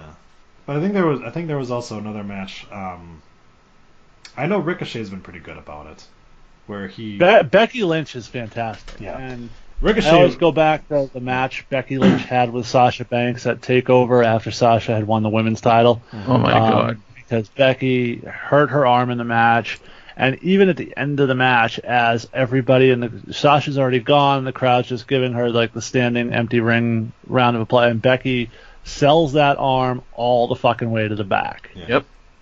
That's what made. That's the match that made me a huge fan of hers. And yeah. I mean, Owens does it too. He does a pretty good, pretty good job. You know, he's had times before, like uh, he had that really bad fucking match, and then he had to come out in the Rumble, and he was limping the entire time down to the ring. Sammy used to do it. Sammy, when he was a, a you know underdog babyface, used to do it all the time. Yeah, He'd sell the whole fucking match. yeah. But we go Actually, you know who was really good at it too was Tye Dillinger when he was in NXT. yeah. Uh, but we go we go from selling to a match that didn't have much of it as the Young Bucks defended the Triple E World Tag Team Championship against the Lucha Bros. All of us, all of us. Well, you know, they're. That's you know this is this is the only thing is that. Um, This is where Ginger's gonna get go go off. Yeah, so. I, I, I see he's ready. I'm going to give him his time. I just want just want to say, um, there are going to be some of those people who, when they first tune into AEW, um, are going to be in for a little bit of culture shock with the with the selling on display and some of the things because it is different, and the same sort of thing happened. Um, you know, to to WWF fans when they went from their old product to the Attitude Era product. They lost a lot of their fans. They gained a bunch of new fans though, and a bunch of younger fans. And the younger fans are sort of the more important ones in terms of eyes of you know advertisers stuff like that. Whereas WCW kind of had the opposite, where like you know they wound up getting a, some of those more old school fans who had a certain way on things, didn't like the Attitude Era but then losing a lot of the young fans because they're like, well, they're not doing it as good. So AEW has that independent style, you know, of, of working where it's a lot more of the athletic kind of styles. It's a little bit less selling on a lot of the things. Um, and so I think for, for some people that's going to be turned out, but for the majority of the younger crowd, I think that's going to be a big plus. You know, they, they like those things a lot more. It's why, you know, AEW is as popular as it is. Um, so, two guys that have been sort of accused of being in the forefront of that no selling thing has been the Young Bucks. Um, now, this match, I thought they did a much better job, and I think that they have sort of changed their game a little bit um, than what there was was before. Where I mean, the, the Young Bucks before was just like thirty-seven thousand super kicks, and then like let's see how many fucking flips we can do in the air to, to our opponents Right. like that. Whereas this was much, there's a lot more technical work on on, on display, and obviously when you've got guys like Penta, Penta and Fenix, like those fucking guys are fantastic workers too. Um, so I thought that the that this match was was probably one of the more entertaining Young Bucks matches that I've watched, just because I'm also not a huge fan of that like no selling and a lot of things. Obviously, people know my my hatred for Zack Sabre Jr. and his inability to sell anything fucking consistently. But I thought that this match here, I mean, you know, you guys talked about Penta breaking a guy's arm, which I agree is a dumb fucking move. They were selling that, you know. He he Yep, he continued to walk around, at, you know, and doing moves one one arm handed and stuff like that, you know. Um, whereas I think, you know, five years ago with the Young Bucks, they would have fucking done a suplex the next fucking thing with Yep. both hands and stuff like that. So I think that they have have gotten better as workers and, and kind of moved a little bit more away from it, but still retaining a, little, a lot of that energy. So I'm gonna go ahead and I'm gonna put my tablet down, give my hand a rest, No, no, keep it up. and I'm gonna let Ginger tell us what he thought about the Young Bucks versus Lucha Bros. Okay, so do you want me to go full spiel? Because we're already running pretty late. Do Yeah, no, go. We can we can Okay. go ahead and cut the entire perfect ten out. I'm fine with it. Just go. Okay, It's good. episode 400, man. Go. Selling is fucking dead when it comes to that match. Disagree. How many fucking super kicks got hit on every person? How many drivers were given to each person? How many flips were done to each person? And the only selling that happened was powders. Sell your fucking neck. Sell your fucking head. Sell your goddamn face. Sell Don't your kids. Not sell your fucking kids. I don't give a shit. Sell. You can Hide sell your your kids, hide you your wives. you can sell your asshole to the fucking bum down the street. I don't give a shit. Sell your fucking ass off. With how many things happened in this match, and I, I said this. Me and Mark, me, and- me and Greeny were already going back and forth on this. It was entertaining. Yes, it was. But for looking more in depth, I, I, I, like selling. They didn't fucking sell enough. Okay. C- can I? No, no, no, no, no, you, you shh. Okay. Okay.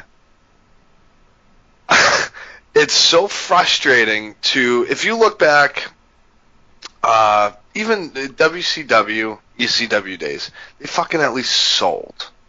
This match, oh my god, I wanted to fucking just, I wanted to rip my eyes, eyeballs out. I, I literally sat there watching it in disgust about 10 to 15 minutes in, where the guy gets uh uh there was a certain driver and I can't out of the billions of uh, no Meltzer driver doesn't happen until the end and you knew that was the finish but there was a driver that happened the guy kicks out at two he doesn't sell his neck he doesn't sell his back like doesn't he his just pussy gets up or his crack. Thank you for that. Um, but you know, it's that that's it's. I understand people like this style. Okay, I have no problem that you like that. This is my opinion on it. It's so frustrating to see that wrestling is is heading in the direction of that. Greeny? Okay, so here's here's where I have an issue with almost all of that. Um, Of course. you, you're well, no, because here's Yeah, the I know. I, I'm fucking Here- with you. Here's the problem with that that entire argument. You didn't watch the rest of the fucking show, so everything that you just said you wanted existed in Cody versus Dustin. Which is fine. And hold on, hold on, I let you finish. Let me finish. Yep. Sorry. the point of what made this show good was that it didn't matter what type of wrestling you liked. You got it. Did you like great women's wrestling? Well, you got great women's wrestling in this match. Did you want surprises? Well, we got you surprises. Did you like fast-paced lucha style action? Cause that's what it is. This is, this style is not new. This has been lucha style for decades in Mexico. This is what they do. We put that on the show. Do you like emotional selling and hard in-ring action? We give you that with Cody versus Dustin. They gave you everything you wanted. You skipped all the stuff you like, and you're picking and choosing the one thing you didn't like out of one match and presenting that as though it's the entirety of what happened, and that's not the case. You talked about WCW. The cruiserweight shit on WCW had very little selling. It's the lucha fucking style. But they had selling in other parts of the show. It, it's this. We have to get. We as fans of wrestling have to get past this notion that every match has to be all things to all people. It doesn't. The beauty of the art form that wrestling is right now is that whatever you fucking like, there's something out there for you. You can find it. And that to me was the overriding beauty of this show was that whatever you wanted, it was on this fucking show. And you got it. And you got exactly what you wanted, Ginger. But you chose not to watch it. You chose to watch the thing you don't fucking like and then got angry that that's what you watched. I don't know what to tell you in that scenario. Uh, so uh, I, I understand, but uh, I had no problem with the all the other matches. The I saw four altogether, okay, which I understand. But all the other matches, from what I saw, had selling. This is that's that's my This biggest match had point. fucking selling, dude. If you How many drivers can you hit though? it's a different style, but when they did the arm spot, he altered his fucking finish to continue selling the arm as that- part of the finish. 15 to 16 minutes into the match. And there were, and and you talk about, well, they, they did powders, but when they did powders, they were selling while they were on the fucking floor. They were laying there dead. That's fucking selling! No, no, I, I, I'm talking about when you get up, or if you're walking towards somebody to pick them up, sell your fucking head. Like It's grab your head, just even grab it. Match. It's a lucha match. It's Okay. fast paced. You have to be moving all the fucking time to get to the next spot. That is that style of wrestling. Now, if you don't like that style of wrestling, totally fucking get it. I'm there for it. I was, and, and you can ask the other two guys on this show, I was as fucking critical two years ago of the Young Bucks as you are right now for the very same fucking thing. I have watched the evolution of this team to the point where they now do sell, they do tell stories in the ring, and they do get other people's shit over. They are a drastically different team in that regard than they were two, three years ago. But to criticize the one match on the card that was like that because it was for a Lucha Libre title. They contested the match in a Lucha Libre fashion because guess what? That's who that match was for. So maybe that's my issue with You hate not seeing how they were before. Sorry, you missed Troy's joke. I, I didn't. I didn't catch that, but um, Okay. no, maybe maybe that's my issue. I haven't seen them before when they absolutely didn't sell compared to this one. Go back, watch some of their shit from PWG a couple years ago, and and it wasn't just them. It was Owens and Zayn and all those guys who you like who were in there with them. Same fucking thing. That's just how that indie style was in that in certain areas of the country. Um, but to vic- to to villainize them as though they're some fucking awful, you know, um, pariahs of the wrestling industry, they wrestled the type of match that that the championship they were fighting for dictated, that the team they were working against dictated, and that the audience that was there for that match dictated. They gave that pay that paying audience that came to see them what they wanted from that match. And again, if you disliked that part, what they did was stack a show with all sorts of different other stuff that wasn't that. Which I get. So, you know, That's just that. That's the one. to- That's the one thing that I'm picking out of it. No, no, but I think to be fair to the entirety of the broadcast, you have to look at the entire picture rather than just pick cherry picking the parts you didn't like and then watching those so you can be super critical of those. Do you know what I'm saying? What am I known as at APW? The negative bitch, right? Asshole. Yeah, that, but I, it, like I said, maybe I just have to go back, and watch what they were like before. But like I said, if you're walking towards somebody, at least grab your head. Dude, I, I understand you have to constantly be moving, but throw a little bit of a sell they, in there. they do a, some a of that. little bit. They do some of that, and if you watch it without sort of the Negative preconditioned- intention. preconditioned, I already hate these guys, you might catch more of it. That's all I'm saying. This has been the art of selling with Ginger. Uh, so Fuckers. all all that aside, um, Young Bucks wind up going over to the surprise of all of us because we figured that they were going to be done in AAA and that the Lucha Bros are going to be taking those titles back to Mexico, uh, so that the Bucks could kind of focus on AEW's tag division. But instead, Bucks still have those championships. So They, they do have a rematch lined up in Mexico, Yes. so in, in, with that knowledge now in retrospect, most likely they're going to drop them there. Yep. Right. Uh, so it makes sense, uh, at, at least in that aspect. And it wound up being kind of an unpredictable finish then, because I think a lot Yeah. of people went into it going like, "Well, we know what's going to happen here," and they Yeah. kind of threw a swerve. So Like Yeah. we like we mentioned on the blender, the only thing was they spent on the on the being the elite show, they spent weeks and weeks building up this new finisher, and they never fucking used it. It was very weird. oh my god. Yeah. All right, so um, that brings us to our main events. Uh, due to time constraints, we're going to go ahead and zap the perfect time here. But after we talk about the surprise person, then you guys can bring up the Talk is Jericho thing. Uh, so our main event, Kenny Omega took on Chris Jericho uh, for the person who is going to face Adam Page at maybe this month, maybe maybe not. uh, this was obviously a little bit more of a slower match. Now, I understand why it went on last um, due to Jericho's involvement. I understand due to the stipulation on it went on last. This was not your main event. Um, Cody and Dustin had the better story. Cody and Dustin had the better match. Um, but obviously, you know, uh, it's, uh, it happens oftentimes like that where the main event winds up not being the best match on the show.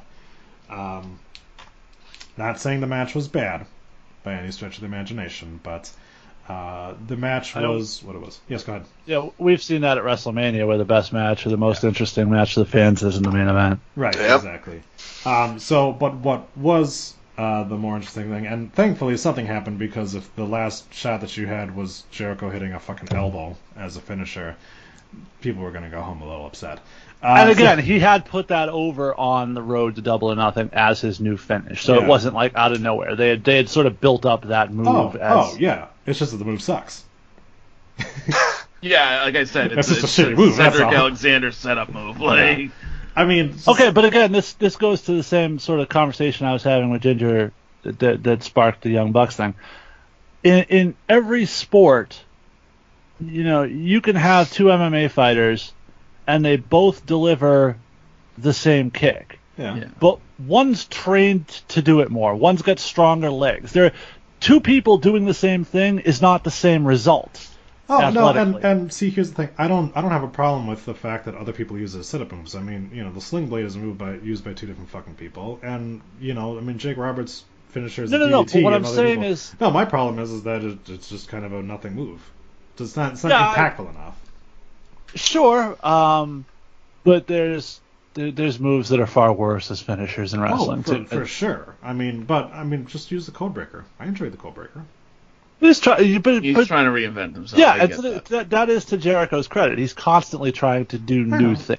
Yeah. No, I get that. Like- I just, I just Like think, he's trying, like like he's trying a new finisher. He's trying not to diet. He's trying not to be in shape. It's all sorts of new stuff for him. exactly. Like, I was gonna say you went on this spiel before about oh if you like this wrestling if you like that wrestling if you like fat ex rockers in their fifties Right. who who still think they look good in leather pants we got a match for you. If you were if you were a big fan of Greg the Hammer Valentine when he started later in his career, Yeah. I, okay. So so for the record, we'll talk briefly about the Jon Moxley on Chris Jericho thing.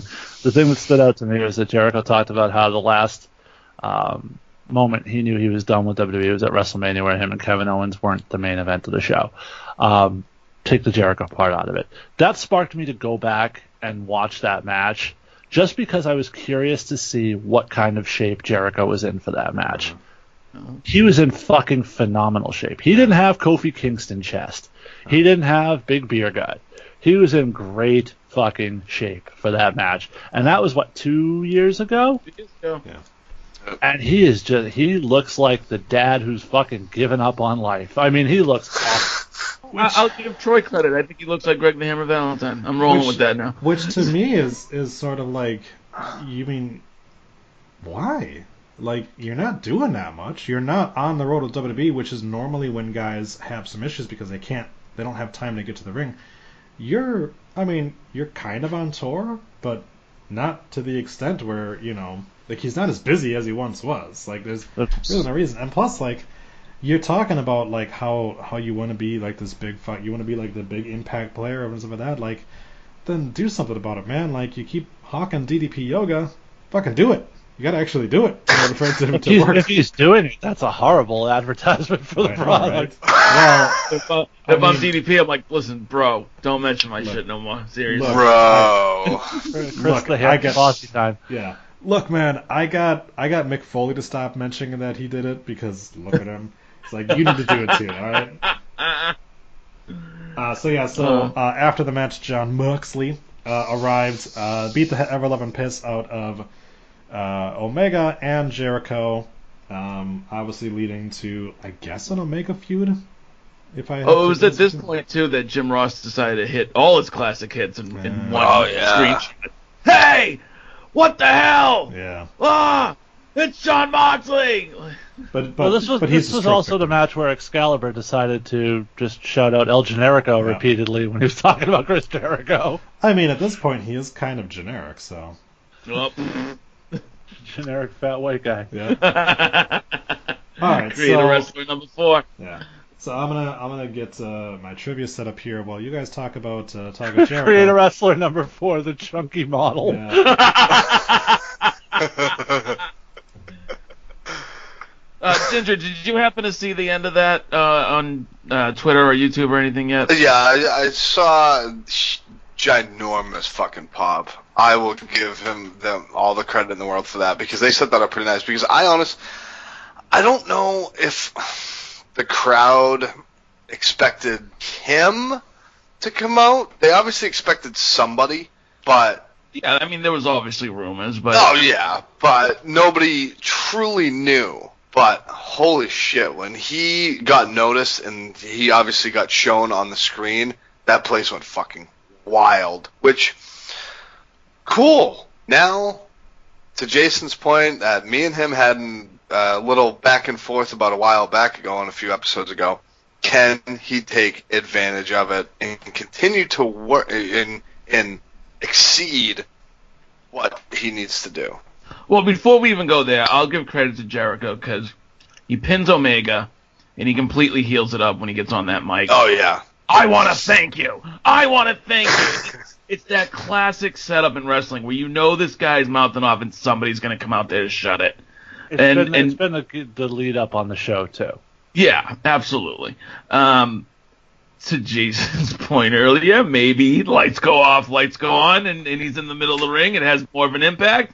But I get the whole walking through the crowd thing. I'm sure they got that from somewhere. Can, I- can I just can I, so what they did in this segment? They positioned him as Stone Cold. Yep. Yeah. He walked out through the crowd, his his t-shirt, his jeans, whatever, came in, very Stone Cold like, hits his finisher on the heel, then hits, his finisher on the, ref. referee, then goes to hit his finisher on the face, then they brawl all over the place. Then he, it was fucking Stone Cold with with Jon Moxley. Yeah. Which So that's, that's how they position him. Now my problem is they've set the bar for him exceedingly high now. Hmm Oh, I think that Now- the biggest now- fight in this show is going to be me and you tonight. Now, the, well, no, the problem is a guy who has consistently failed to live up to the bar set for him will now have the highest bar in the company. Good luck. We'll see. We'll find out. So let's talk about that Well, bar. no, no. that, let's uh, let's talk about that when we get through. Tri- let's do trivia first, and then we'll get to that. Oh, part. okay. All right, that's fine. Oh, I thought we were talking about the bar. Yeah. Okay. All right. So I love that new Cesaro music. So, I uh, before we go that Why overall does he still thoughts- wear the bar trunks though? Yeah. Who? Cesaro. He does still wear the bar trunk. Well, he still does the bar symbol too. I think it's like a shout out to Sheamus who's laid up. Mhm. So Uh, meanwhile, Sheamus is working out in those videos he posts on Twitter, and he looks like a million bucks. So I don't think he's doing that bad. I I mean, don't think he's posted any of those in a while though. That was recent, but anyway. I think I mean- they're highlights from his his Celtic workout series. I don't think they're. Oh, okay. right. I don't think that he can actually work a computer right now because he's legally brain dead. So um. So overall thoughts of the show, except for Ginger who didn't watch the whole show.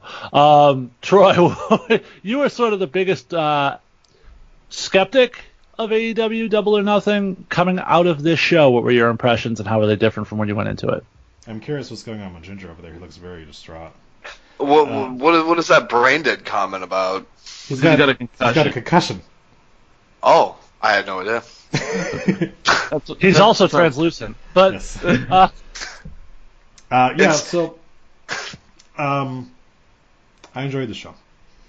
Uh, I'm very interested to see where they go from here. Yep. did it Um, exceed the expectations you had for it? Um, Because you had low expectations for AEW coming into this, uh, as you said on this show, and we had gone back and forth about that a few times. So now that you've seen some of the presentation, some of the products, some of the direction, some of the um, this, the strategy, the plans, their their approach to things, um, how does that how does that change your your viewpoint? It's it's sort of difficult for me to to make a comment on that off of one show. You know, um, I I don't because I don't know if they're if they're going to be able to deliver on certain things like consistent storytelling because they've had one show. You know, Right. right. um, so I, I so hold on, hold on, because where I'll argue with you on that one is they do the consistent storytelling. They've been doing it on being the elite, and they've built two pay-per-views off a once a week, 20-minute YouTube series. Right, and and that's that's why I can't make a comment on it because I don't I don't watch it. I don't, I don't see that. Okay. So all all I can do is just see just make a comment on what I saw on the show here. So um, Watch the product, bro. well, and see, you know, one like I said, I mean, once October rolls around and they have the sh- have their weekly show, that's when I'll really be able to give my opinion on certain aspects of the company. Now, did I did I know that the the matches were going to be good? Yeah, I fully expected the matches to be really good, and they delivered to that. The the matches I thought were really entertaining. Uh, even the matches where I didn't know anybody, I at least were was entertained. You know, there wasn't really. Uh, were, were there times where Jim Ross ruined it for you? well, I mean, I I have my issues with Jim Ross. I don't know if I'm not sure if he's going to be the full time announcer on when they get to the show. Probably, I, I'd imagine for the first year at least. Yeah, and see, and I'm not I'm not sure. I mean, I don't I don't know Excalibur. Um, I thought I did- thought Excalibur was fantastic. yeah, I much mean, I don't. Jim I, like I said, I don't. I don't know him, and I and I enjoyed him. So I don't. But I again, I don't know if he's No. going to be with the company moving forward. You know. Right, right, Excalibur is Alex Marvez should not be.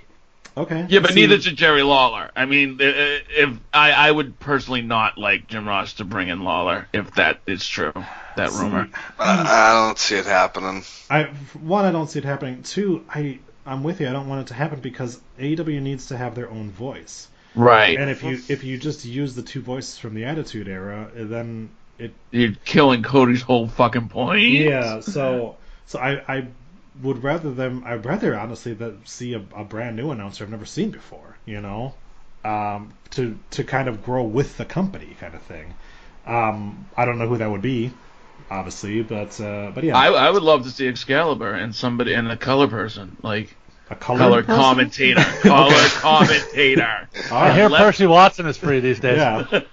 He'll Um, continue to be free. The, the one person that I was actually happened to see was Justin Roberts. Really good ring yeah, announcer. big ups to Justin Roberts. Pop, Well- huge pop when I heard his voice. I- okay, so can I just say, I was happy for Justin.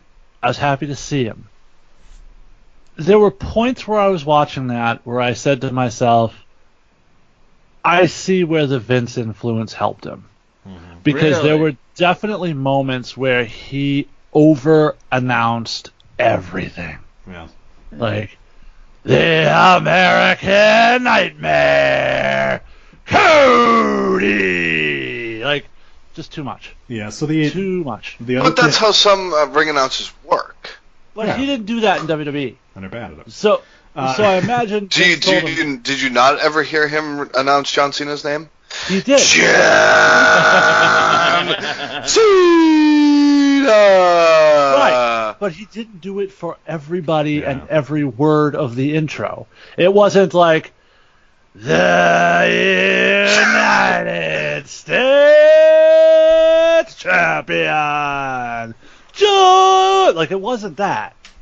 That's what it was at Double or Nothing. Way over the top. He just needs to lower it down a little Yeah. bit. To be fair, if you go and watch Impact, where I think Scott D'Amore is doing it from the back, it's awful. Like Oh. it was, it was fucking terrible. I watched it last week. It was tired. The uh, Impact uh, Knockouts uh, Oh, God. champion. uh, Um, like just for the record, we're probably not going to get a toned down Justin Roberts since All Out is in Chicago and he's from Chicago. No, this and- and to probably be going to be fair- worse. to be fair, Cody has put over that he loves that style. So Okay. Uh, he's doing what the boss wants then. So. Exactly. That's what the boss wants to do. It. It was just to me, it was sort of striking because it it was more than I remember him doing in. WWE. Still not as egregious as Kevin. Oh! All right, all right, dude. We're enough, man. We're we're losing viewers on YouTube with you guys continuing to do this fucking announcing gimmick stuff. All right, so, so One of us is actually a fucking announcer. I'm just saying. yeah, but then you don't announce like that. Maybe I should. About fucking AEW. There you go. Anyways, um, so yeah, I mean, in ter- in terms of the show, I, I enjoyed it. Um, obviously, I'll I'll watch the next one. Um, it's slightly odd to me that like, you know, the next show is like not really a show. You know, the Fighter Fest is like a It's- It's Saudi Arabia. yeah, that. So to me, it's it's a little bit like, well, okay, well, we got this big show, and now we're just gonna like take kind of a little bit of a hiatus, you know, kind of thing. But I get it, you know. Um, but again, we'll see where it goes. I'm I'm very interested to see where it goes. I'm very pleased with what the company has done behind the scenes and a lot of things. Uh, I think a lot of the the rough spots will be uh, polished, you know, in in very short amount of time. So. Uh, so yeah, so unless anything, anyone else has anything to say, I, th- I think we're ready. okay. Uh, so here's Are you? no, dude. I told you we're gonna fucking lose viewers. we're gonna lose viewers, man. Stop. Okay, so the way that I have this broken down is, No, I said no. um, so I took, Oh, I got the trailer. I took a look at uh, some of WWE's lesser known championships. Uh oh. and we're going to we're going to do some trivia on some mid card belts. So, um, there are three of you, and the first question, the way that we're going to do it is, it is a list of people, and you're going to give me one of those names, and we're going to do ten rounds, very quick succession here, um, naming off their first one, your list of WWE European champions. So we're going to start off. You're going to give me one. If you're correct, you get a point. You move to the next person. If at the end of 10 rounds we still have more left, I'll give the rest of the answers, but then we'll get the score. And then we've got a couple of specific if we- questions on it. If we give an incorrect one, are we eliminated, or we just roll to the next round? No, we're just going to roll to the next round, but you Okay. obviously miss an opportunity for a point there. Okay. So, the order that we're going to go into, uh, a random draw of dick size backstage says Ginger is first, Sal is second, and our biggest and reigning champion, Jason, is third. Okay? Fair? Yeah. Sure. Fair. All right. So, WWE European champions. Ginger, D'Lo Brown. Sal, Christian. Jason, Shane McMahon. Ginger. Kurt Angle. It's not going to get any easier the longer we go on. Sal, Um. Holy shit. Uh. X Pac. Jason, Shawn Michaels. Ginger, Owen Hart. Sal, British Bulldog. That was the easy one. I was surprised it took that long to go. Jason, Triple H. Ginger, Val Venis. Sal, Eddie Guerrero. you're starting to worry me, Sal. Jason, Uh.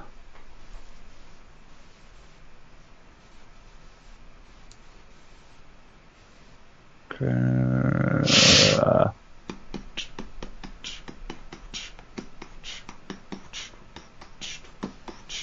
shit. Um.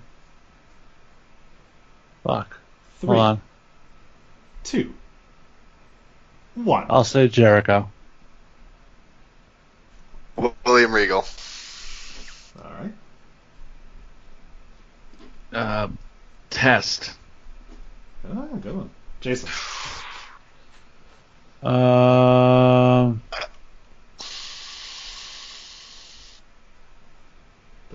Uh, Be- uh, Benoit. no, not once.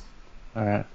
Ginger, there are three that I think are really easy that you guys are missing. Rob Van Dam. Correct. Sal, Val Venis. uh, sorry, Val already is said him. already taken. Okay. Um, do I get another choice? Do I get Yeah, another pick? yeah, that's that, that would be too mean. Go ahead. All right. Um,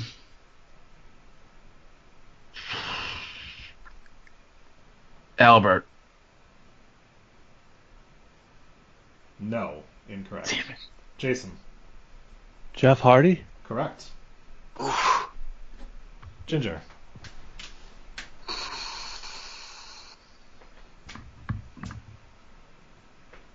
Shit. Shit, shit, shit, shit, shit, shit, shit.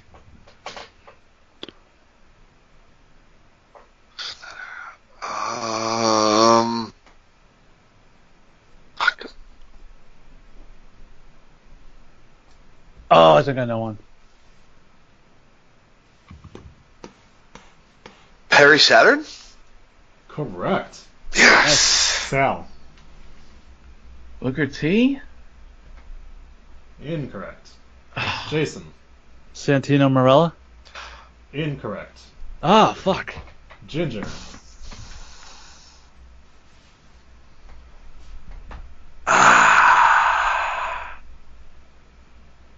Who was in that? Fu- oh, oh, uh, oh, fuck. Um, there are nine guys. Rene Dupree. Incorrect. Fuck. Sal, Mideon. correct. Yes. Jason, Naked Mideon. No, um, that's good. Yeah, that's funny. um, I don't know. Fucking JBL. Incorrect. Oh no, correct. Bradshaw. There you go. Ah, That, that counts. Ginger, Rob Conway? incorrect. Sal, Fuck. Uh, the Godfather. incorrect. Jason, Jeff Jarrett. correct. Wow. Ginger, last round. Al Snow? Correct. Nice. Sal, Totally took mine. Uh, Gangrel. incorrect. Jason, Oh, wow. so this would be my last guess. yep. Um, I don't know why, but for some reason I want to say Gold Dust. Incorrect. Okay. So at the end of the that first question, Ginger in the lead with eight, Jason seven, Sal six. The remaining people you guys missed, Matt Hardy, I almost said him, but I wasn't sure. I didn't even remember him winning that belt. the Hurricane, Uh, Spike Dudley, Yeah. Mark Henry, Crash Holly, and Diamond Dallas Page. yeah. I totally forgot Diamond Dallas Page. yeah, me too. That was toward, way towards the later, like right before they got rid of it. Correct. I feel like we did better than I expected, though. So. Right. Very good. Very good. I was glad that you said the European. I was like, yes. Nice. All right. So then I have a question for each of you, starting with Ginger. Who held the European Championship for the longest reign? It's it's between two people.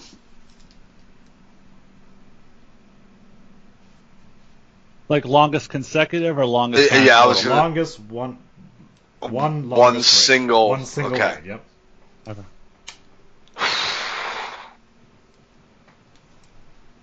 Um, I'm gonna say Shawn Michaels. Incorrect. British Bulldog. I with two O's. that was my second guess. Sal. Was that the first reign? That was actually the first reign. Uh, the first one was the longest. Bastard. Uh, Sal. Two anyone peop- remember who he beat for that title? No. I looked it up and I don't remember what. I think it was Owen, wasn't It it? was Owen. It was It a was Owen, fantastic yep. match. Go back and watch it. It is tremendous. Sal, two people have held the European Championship a record four times. Name them. D'Lo Brown. That's correct. Who's the other?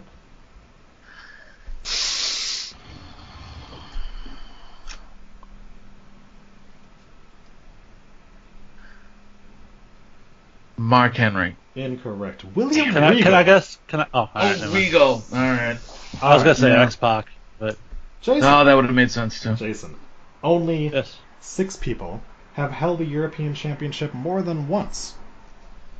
So we have D'Lo and Regal. Who are the other four that have been multi-time? I have to come up with European four fucking names. Are you shitting me? You are the champion of this.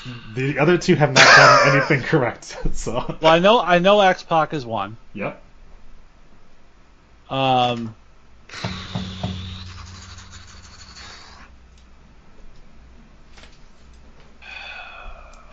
Eddie. Correct. Two more. I, I think I, two is the most anyone else has had to name. I feel like that should be it. I should get points for that. I will. Uh, I will contest that. I will give you a point for that. Ginger, do you know one of the other two? Triple H. Correct. I didn't abdicate my turn. Shit. Well, I'm not giving. Well, him, no, I'm I'll not, take another question. That's fine. No, I'm not giving him a point. I'm just, just having some fun. You answered the question correct. Sal, do you? Have And I one- think the other person was Owen Hart, correct? incorrect. Sal, Uh, Owen, Owen lost the first round and then won it later. Sal, do you happen to know the last person that held the belt twice? Was it Shane? Uh, was it Bulldog? It was Bulldog. Yeah, Bulldog won it back. That's right. All right. So now we're gonna do just seven rounds on this one because there's a couple. There's a, there's less of them. We are going to do the WWE Divas Championship. Yeah, you fucker. That's alright. That's alright. That's alright. Better than the light heavyweight. I thought he was gonna go with that one next. I had thought about it, but that, that lineage is way too much. So again, Ginger, Sal, Jason. Start us off, Ginger. Divas Champion. AJ Lee. Sal. Maryse. Jason. Charlotte. Ginger. That's a good one. Uh, uh, Paige. Sal. Eve Torres. Jason. Nikki Bella.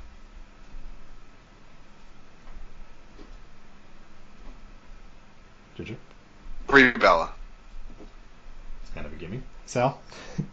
Kelly Kelly. Against all odds. Jason. Uh, oh, um, Kaitlyn. Ginger. Uh, I can't remember if she was Ashley Massaro. Incorrect. Fuck. I don't believe Ashley ever actually won a title in Okay. WWE. Uh, Sal. Alicia Fox. Oh, that's what Oh, you fucker. Jason. Melina. There we go. Ginger. Oh, you fuck.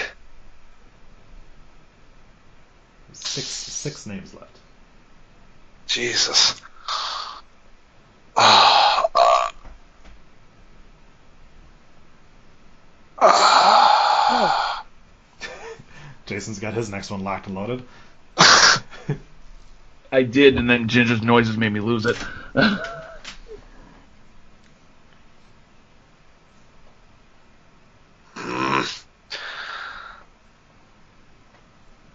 Good. Torrie Wilson. Incorrect. Sal. Natalya. Correct. Jason. Candice Michelle. Incorrect. Fuck, no, she fucking had it. Mm-mm. Candice Michelle was a women's champion. Women's. She was the Uh, women's champion. Sorry, buddy. Uh, Ginger. Beth Phoenix. Correct. Sal.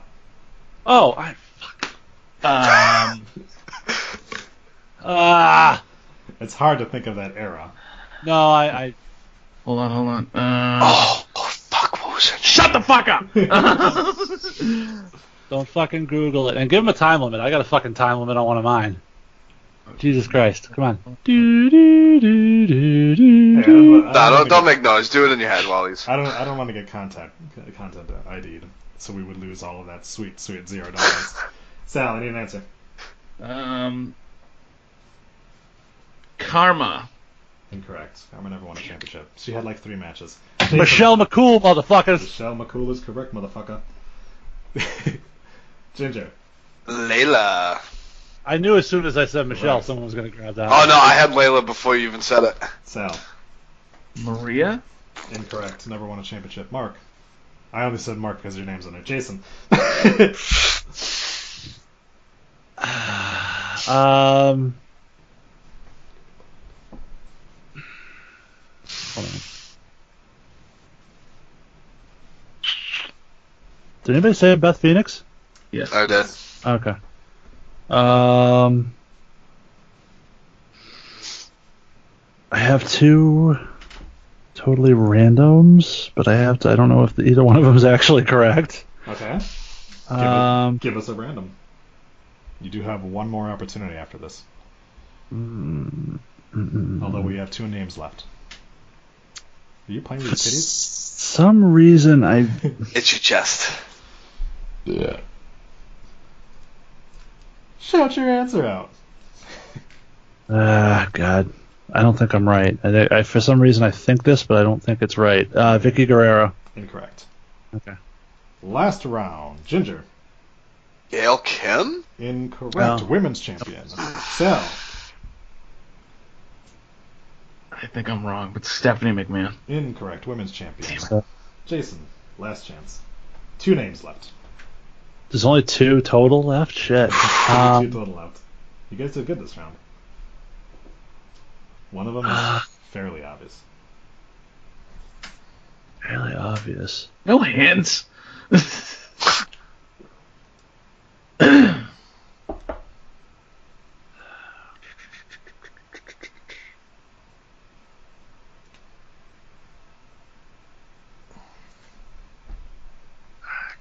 Um.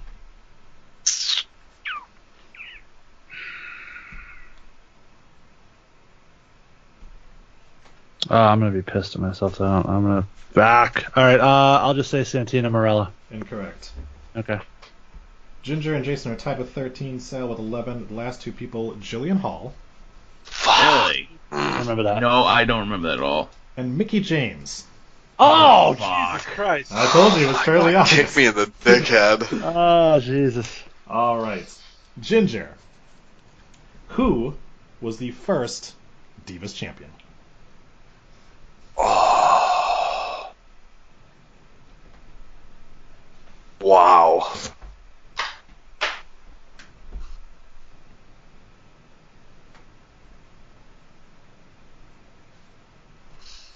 I'm gonna say Mickie James. Incorrect. I know the match, and I don't remember who won it, but it was, I believe. Can I guess? Yeah, go ahead. You're not going to get any points for it, but go ahead. Was it Michelle McCool? It was Michelle McCool. Fucker, that was my. It was her, it was her match against Natalya because Natalya had the red hair at the time still. There you go. Yeah. Sal, Sal, 50 50 shot. Which brand did the WWE Divas Championship originally belong to?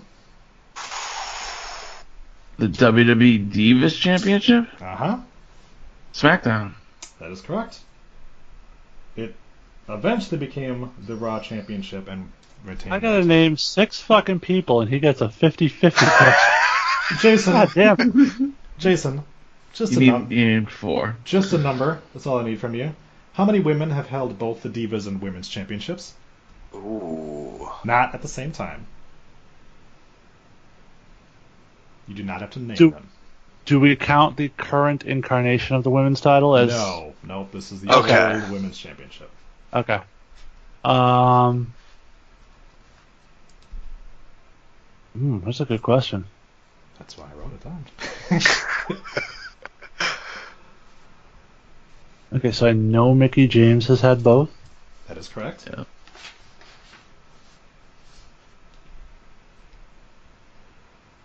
So we just ran through all the Divas champions. Yep. Yep. Trying to think if any of the other ones have been women's champion. It would have been really mean if I put this question before that. Yeah. no. um. Fuck. Uh.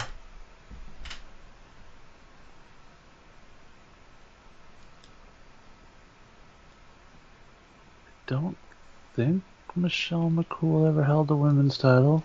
You're wrong. Okay. Oh, never mind. All right, then forget it. Give me an answer. Out of four. Oh, you're so close. Five. Ah. Five. Five. Mickie James, Michelle McCool, Layla, Beth Phoenix, and Melina. Oh yeah. Should get half a point for that. All right. This one going to be a little more difficult because there were so many of them that I had to do guys with more than one reign as the WWE Cruiserweight Champion.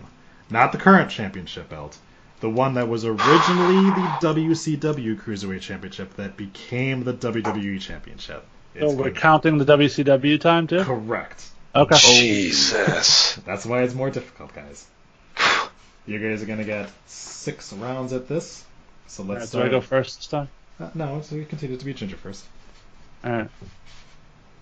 You you can get upset as you, uh, all you want. You're tied for the leads. I'm not upset. I was just gonna say. No, I just turned my head to think. All right, Ginger, start us off. So uh, hold on. More just to than clarify. one. More than so one championship. more than one reign Mhm. as the WCW slash WWF. Correct. Okay. They could have more than one reign as WCW champion. They could have a WCW and WWE championship reign. Okay. Just more than one. Okay. Okay. And Rey Mysterio. That is the easiest one. Correct. Sal. Dean Malenko. Yes. Jason. Billy Kidman. You fucker. Correct. Ginger. Chris Jericho. Correct. Sal. Juventud Guerrera. Correct. Jason. Jamie Noble.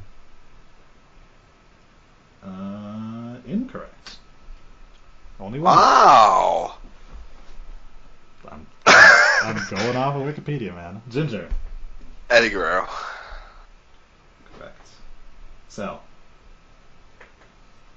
I don't know what incarnation of him, but uh, Hurricane Helms. Fuck you, dick! That is correct. Jason. Chavo. Correct. That one I thought was going to be a little bit difficult. Fucking bastard. Ginger. Uh, it's it's going to get harder. I'm going out on a limb. La Parka? Incorrect. I don't know if he ever actually. Was he ever a champion? I'm not. I think so. Not 100 percent sure, but he, he might have had at least one reign. or only one reign. So, Let's take a shot. Prince Iaukea. that is correct. Nice. Jason.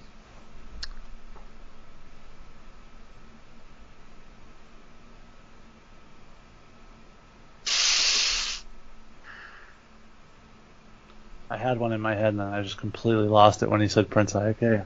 Um, Was it Say, Yokozuna? say Jack Gallagher. Ult- Ultimo Dragon. Correct. Damn it! Son of a bitch! Ginger.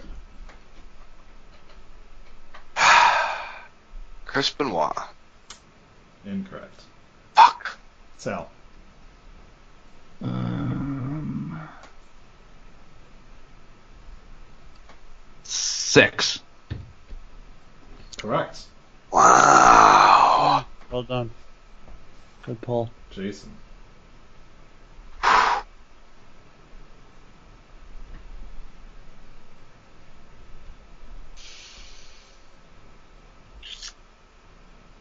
Oh, um, this was the one I was thinking last time. I'm not 100% sure, but I'm guessing.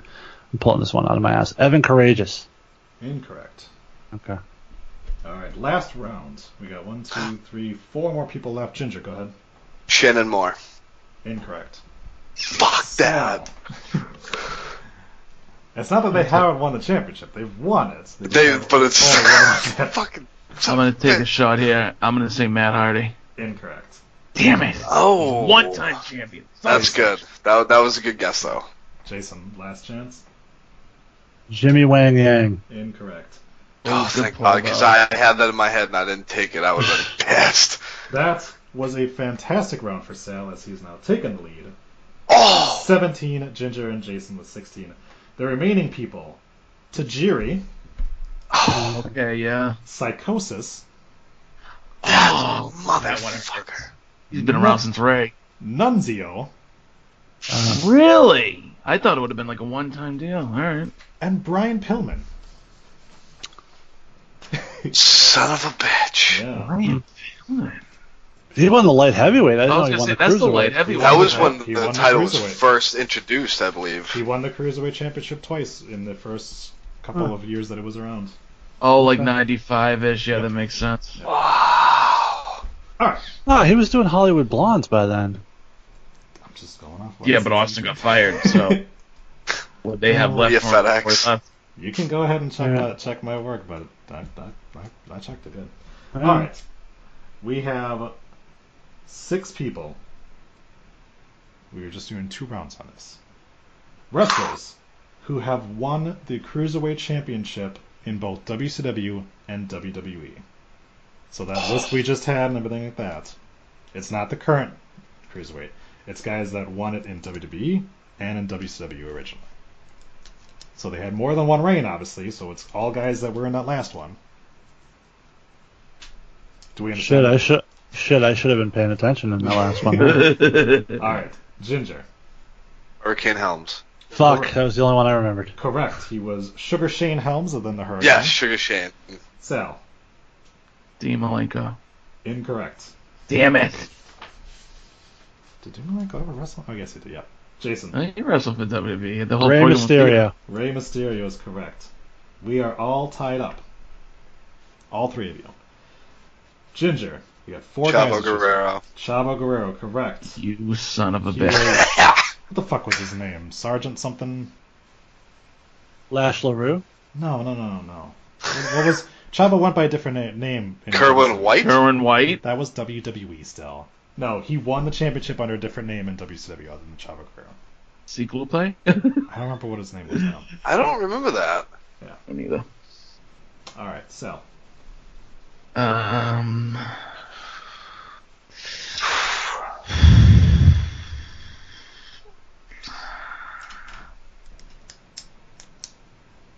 Psicosis? Incorrect.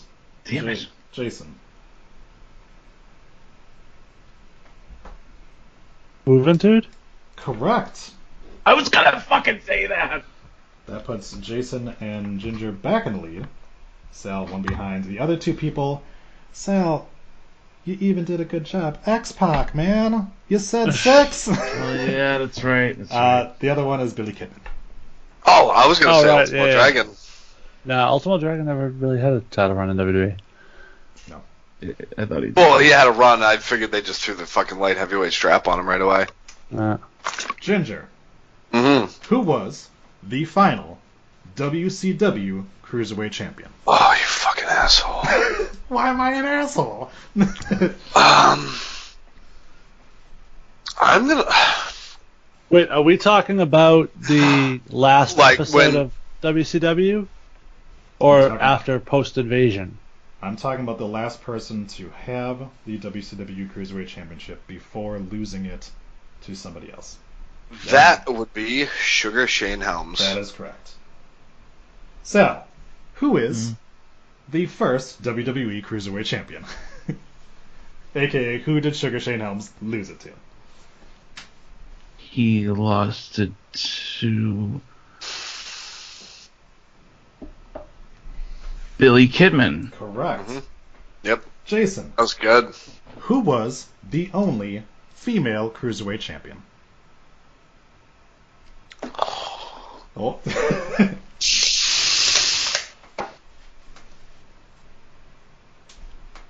Medusa. Incorrect. Jacqueline. Oh, I had the two of them. No, Medusa held it because her and Evan Karagias feuded over it in WCW. that's what I thought too.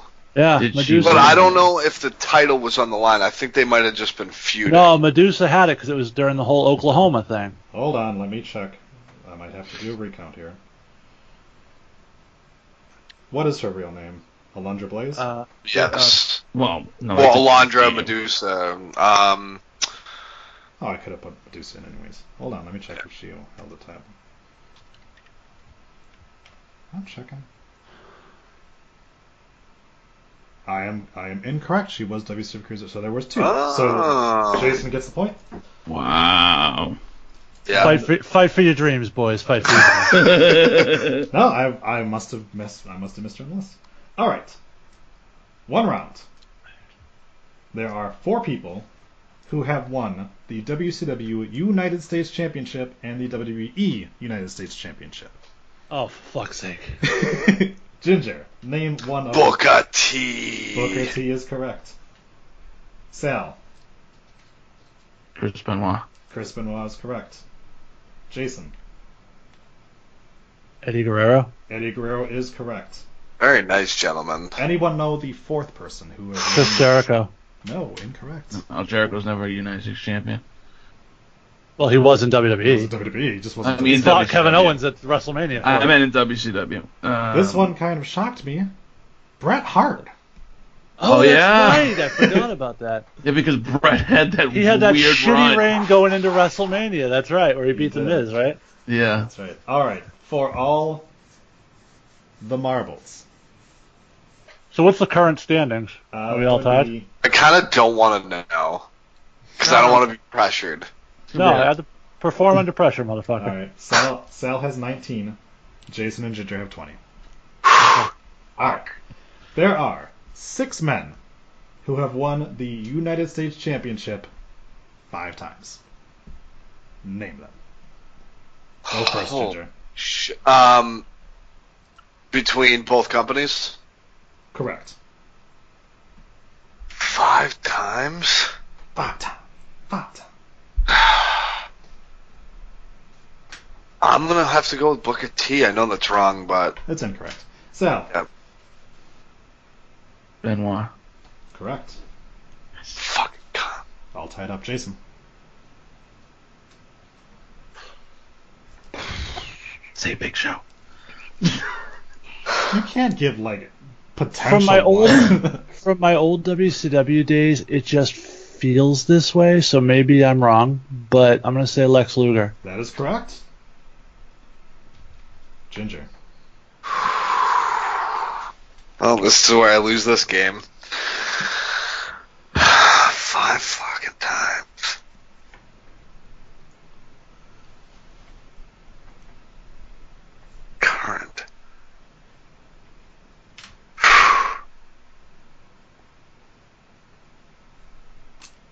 Who's been said again? My apologies. I'm not wasting time. I don't want to repeat. Chris Benoit and Lex Luger have been said.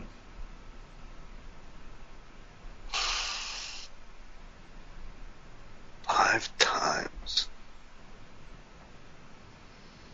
All right. So at this point, Sal's eliminated anyway, right? No, I'm not. No. Nope. No, he's tied Okay. with Ginger. If if Ginger and Sal both get one correct and you get it wrong, then there would be one. There'd be two people left, and you guys guys will all be tied. United States champion. All right. God Oh, damn. I know. Um. Leave an answer, fuck, fuck, fuck, fuck, fuck, fuck, fuck, fuck. Uh. Um. JBL.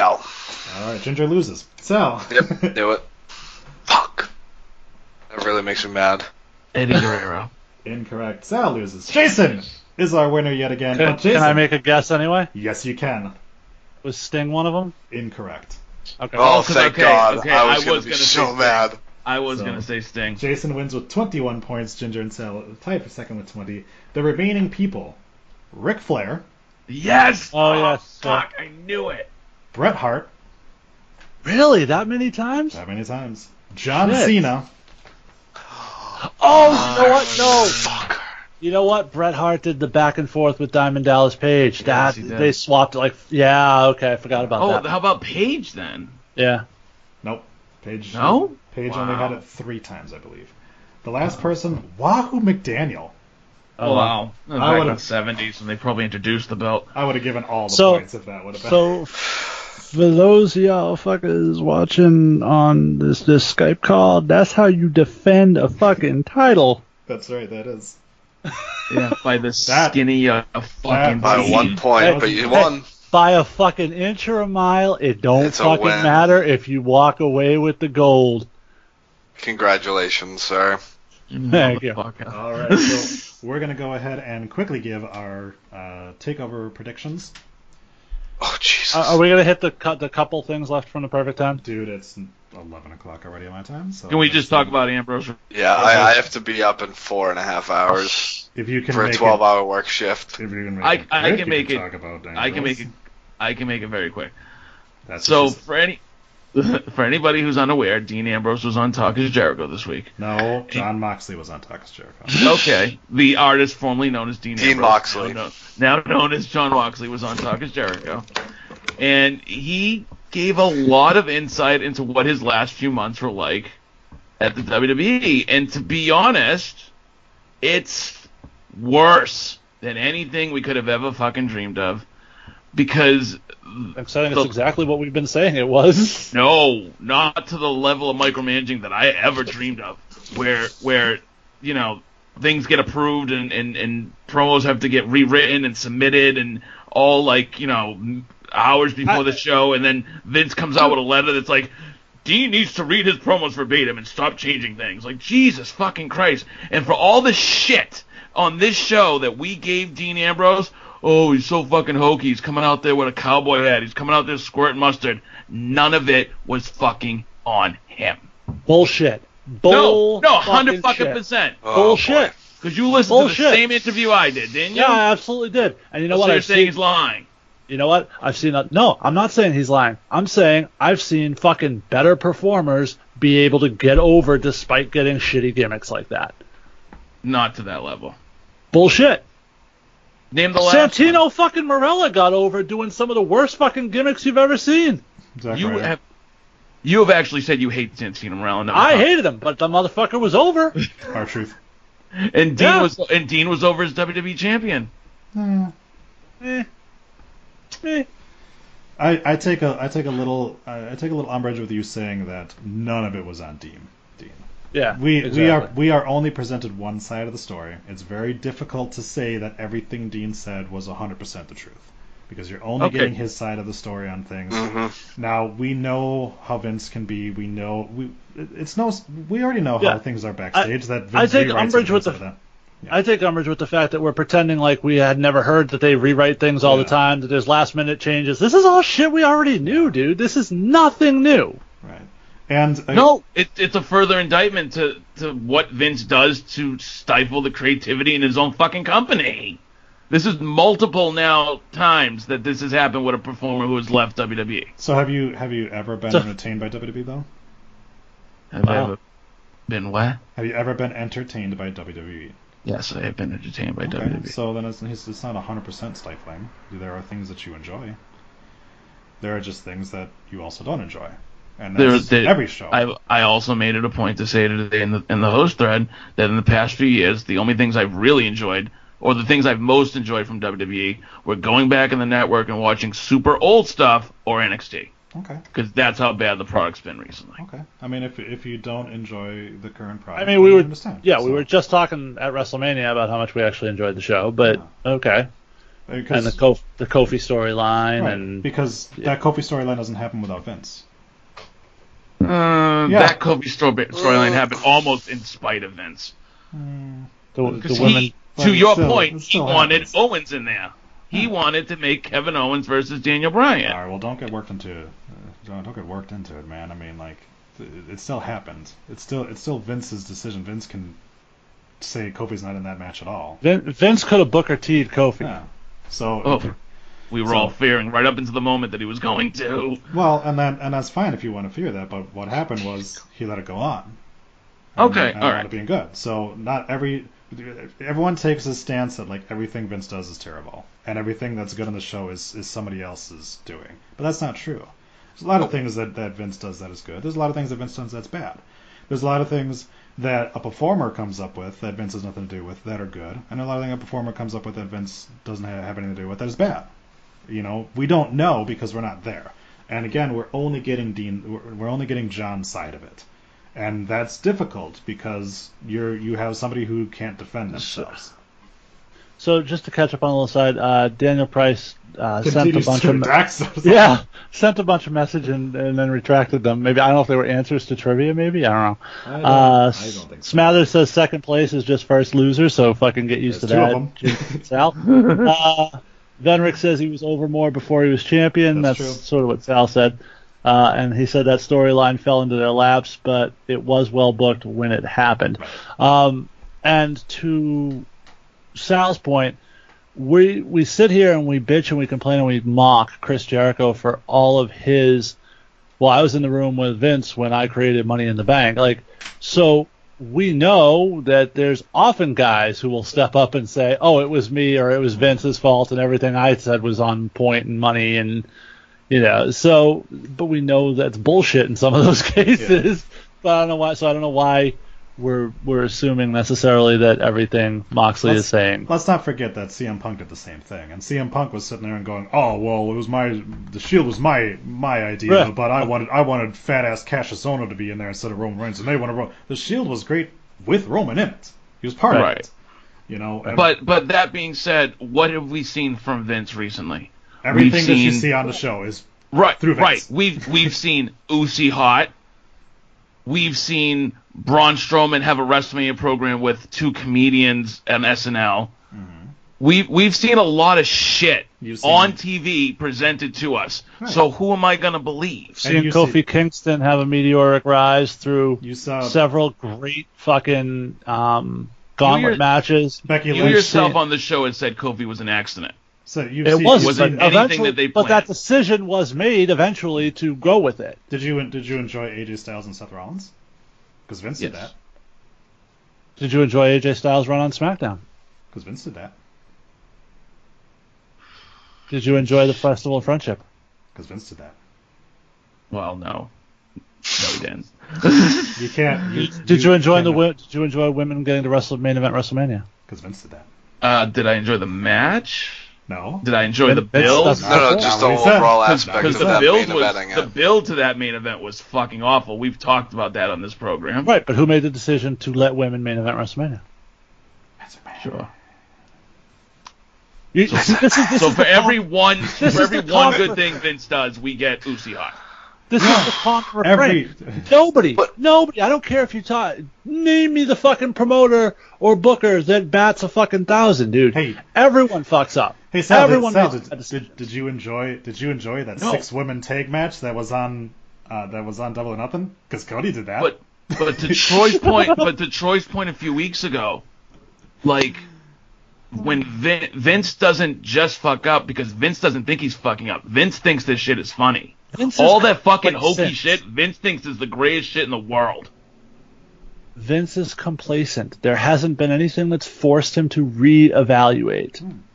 We're not we're not saying that Vince is perfect, but we're also also not saying that Vince is the, the devil and everything that he does is terrible.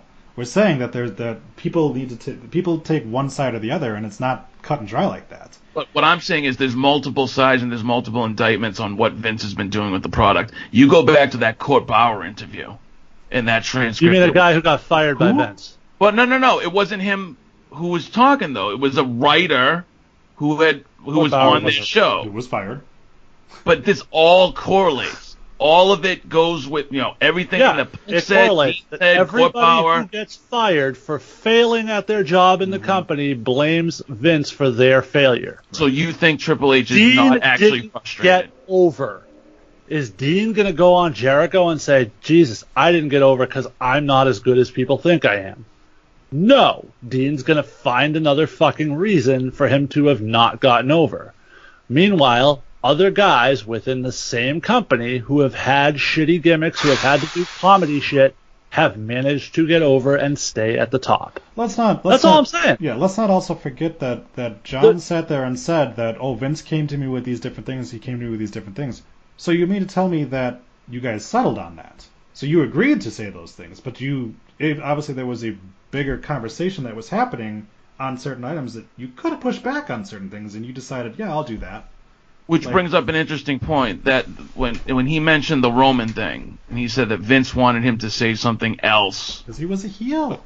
with Roman and leukemia, something that would have gotten them thrown off the fucking air. That's Do you doubt that for one second that Vince wanted him Hyperbole. to say that? that's hyperbole. It okay, maybe a little easily- bit, but he also, but we also all cringed when he mentioned the cancel the week before. Sure. yeah. But he's a heel. I, I cringe when they do business with Saudi Arabia, but Yeah, absolutely. you know, Randy Orton went out there and but, said it- that Eddie's but their in hell. business with Saudi Arabia isn't the reason Dean didn't fucking get over. I mean, we're, you're, you're No, no, trying no, no. to draw I, I every understand that. I understand. everything to equate to make this not Dean's fault that he didn't get over. It's Dean's fault that Dean didn't get over. Yeah, you know, you you know who had nothing to do with. with there was an aspect of of Jon that Vince had nothing to do with the in ring work, and the in ring work sucked. That's all on Jon. Yeah. That, okay, I will 100% give you that.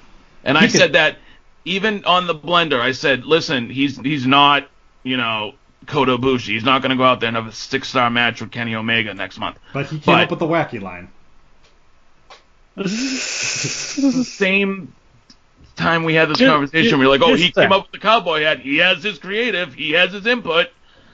You say Here's- so here- he okay, so, so- so so Vince was like, hey, I, I got this move I want you to do where you where you like look like you're gonna fall to the ropes, but then you come back and close. No, Jon came up with Would that. Would you really fucking So- doubt it?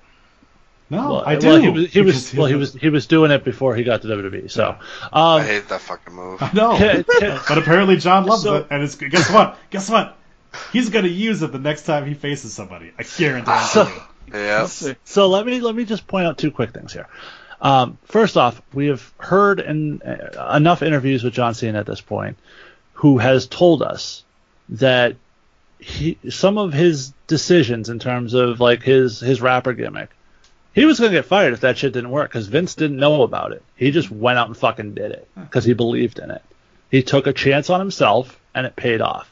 So if Dean really didn't believe in the fucking creative and really believed he fucking knew what happened, then it's on him to, that he didn't take the same approach.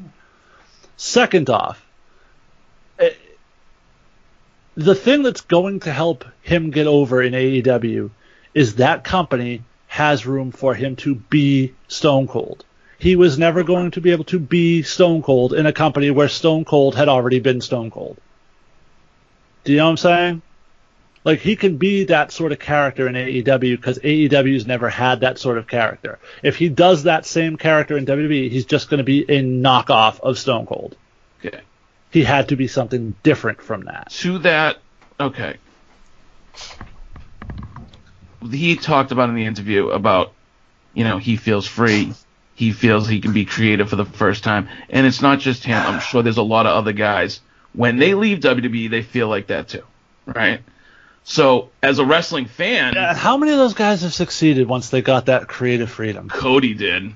That's Cody the first did because comes he, to mind. Whoa, Cody did because hold on, whoa, whoa, hold on, but let me even let me even tear that down a little bit because Cody did because he latched on to one of the hottest things in independent wrestling at the time in the Bullet Club. No, no, no. The list. Cody was doing it with the list before he got to New Japan with the Bullet Club. Sure, and there were plenty of people that had a list and they were hot when they first got released, and then nobody fucking remembered them as shortly after that. Aaron Once the Rex. Drew McIntyre was great on the Indies. He John reinvented Morrison. himself. John Morrison became champion everywhere he went. Still. Yeah, Austin champion Aries Impact. became champion everywhere he went too, but Well, did no. it make any fucking impact nationally? because he's But a piece of shit. John Morrison hasn't made any impact nationally since he left. He's made some shitty straight to DVD movies and, and won an impact title. Tennille. he was Lucha Underground champion. He Yeah, was how's that champion show doing? AAA. Yeah, how's that? I shit mean, going? it ran successfully for four seasons, right? Like, successfully. Uh, you- So it ran successfully because of John Cena, because of John Morrison. uh, no, I think he got found success with that. No, no, no. no. How's Damien Sandow doing? No, he, Aw. he didn't do anything. Damien Sandow didn't do shit. I'll give you that one. I mean, we can run through the list of guys who didn't do shit, but we'll How's be here all night. How's Evan I think doing? that's sort of the Hey, point. all I'm saying is that I'm I'm excited when probably. guys do leave How's PJ Black doing? because I don't see fucking shit. Dude, how's the revival doing? They're still employed. Barely. They, They were were- in backstage segments this week. How about that awesomely hot feud with the Usos? Oh wait, now they're just fucking in uh, barbecue segments. It's still Great. going on. Awesome. I was building towards it. But but but but but Sal, two weeks ago when they got in the ring, the in-ring match was fucking fantastic. It was buried at like 9:30 on Raw. Like, who gives a shit? Nobody It talked was- about it. Nobody cared. But But it was but aired. It was fantastic. oh yeah, it, was aired. which is not something you How's would say Ryder about doing? any of Ambrose's He's matches. tag team champion. How's the, how's the tag team champions going? That's Kurt Hawkins doing that. How's the Hawkins doing? Because uh, Oh, one yeah, but those, oh, it's- one of those everything's teams you're fine talking for Kurt about has Hawkins been booked the entire time, but the other team has Right. not been booked. There you go. But you know, but they're doing great because they're on TV. Yeah, Kurt Hawkins and fucking. Rivals doing great. They're, I'm- they're, getting lot, lots of money. Do you think do you think Kurt Hawkins would rather be a champion and on TV in WWE or back where he was two years ago working fucking bingo halls for thirty bucks and a hot dog and a handy? Wh- Where do you think he's happier? I don't know. It's up to him. That's up to him, man. I guess we'll find out when his Seems like contract WB runs because out. he came back. Yeah. And you, Troy, you're the same guy who was like, "Oh, Sasha was upset and she quit the company and blah blah blah blah blah." And now you're sitting here going, "Oh well, everybody needs WWE because they pay you more money and this, that, and the other thing, and they're I didn't say happier and they get No, on TV." No, no, no, didn't no. Hawkins Hawkins left. He got him. his creative freedom. He said realized the grass wasn't fucking greener. And guess what? First chance he got, he came back. Oh. The Hardys left. They got their creative freedom in TNA. And then what happened? They came back and they got their money. The Hardys were the hottest thing in the Indies when they came back. So And they Matt Riddle back- is taking on Absolute Roderick shit. Strong on NXT Oh yeah. 25. Please God. Uh, so Adam has chosen Matt Riddle to go over Roderick Strong. I have also taken Matt Riddle to go over Roderick Strong. Jason, who do you got in this match? Uh, I'm gonna go with Roderick Strong. It seems like they're really pushing the undisputed era right now. All right, Sal, who you got? Roddy Strong. Ginger. I'm going Riddle. They're not going to make him job two two uh, takeovers in a row. Oh, I feel so much better now that Ginger picked Riddle about my pick. Wasn't trying wasn't trying to cut you off, man, but it's 11:30 at night and this conversation's going nowhere. We have a ladder match for the vacant NXT Tag Team Championships. The Undisputed Era, Street Profits, Forgotten Sons, and Oni Lorcan and Danny Burch are going at it. Uh, Adam has chosen Undisputed Era. They don't win. Uh, I chose Street Profits. Uh, Ginger, who you got? Uh, I'm gonna. I'm actually gonna go undisputed. Yeah, that's why I'm glad I chose the Street Profits. Sal. I'm gonna go undisputed. I think they do get that uh, draped in gold moment. We'll see. Jason. Uh, um, I would love for it to be the Street Profits, but the old school wrestling guy in me knows that there's always more money in the face chasing. So for that to be true, Undisputed Era needs to win this match. By the Tricks way, on everybody. The the, the go away Forgotten sons are gonna win. Forgotten Sons, Forgotten Sons will Yeah. probably win it. I, I hope I hope just to let you know if the Street Profits win, I will do the entire show next next week with just my dick in the camera. Uh, NXT You North heard it American here first, folks. We made it to Uh, 400. We're not gonna make it through 401. Velveteen. Well, after our last milestone episode, Adam quit, so I'm looking forward to the Facebook post to find out who's leaving the show tonight. Probably Sal. Uh, Velveteen, Dream, Velveteen Dream defends the North American Championship against newly minted NXT talent Tyler Breeze. By the way, uh, that is official. He is officially moved to NXT full time.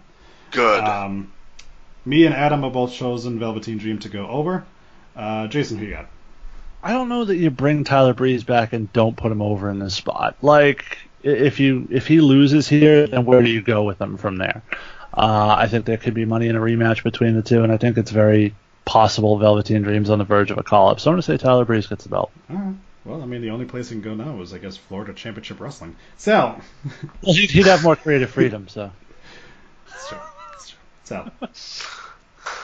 so, Jason, I gotta say, you actually swayed me because I was gonna go with Dream, but No, I, I, you got a point. Tyler Breeze. Ginger. Yeah, I'm Tyler Breeze. Oh, now you did it. Uh, the And I women's. talked myself into a loss. Jesus. Now you done did it. now you done did it. NXT Women's Championship. Shayna Baszler defends against Io Shirai. Uh, me and Adam have gone with Io. Ginger, who you got? I swear to God, if Shayna Baszler fucking wins, I'm gonna smash my 60 fucking inch TV. I'm going Io. All right. Sal. Feel bad for your TV. Shayna's retaining both. It's got insurance. Jason.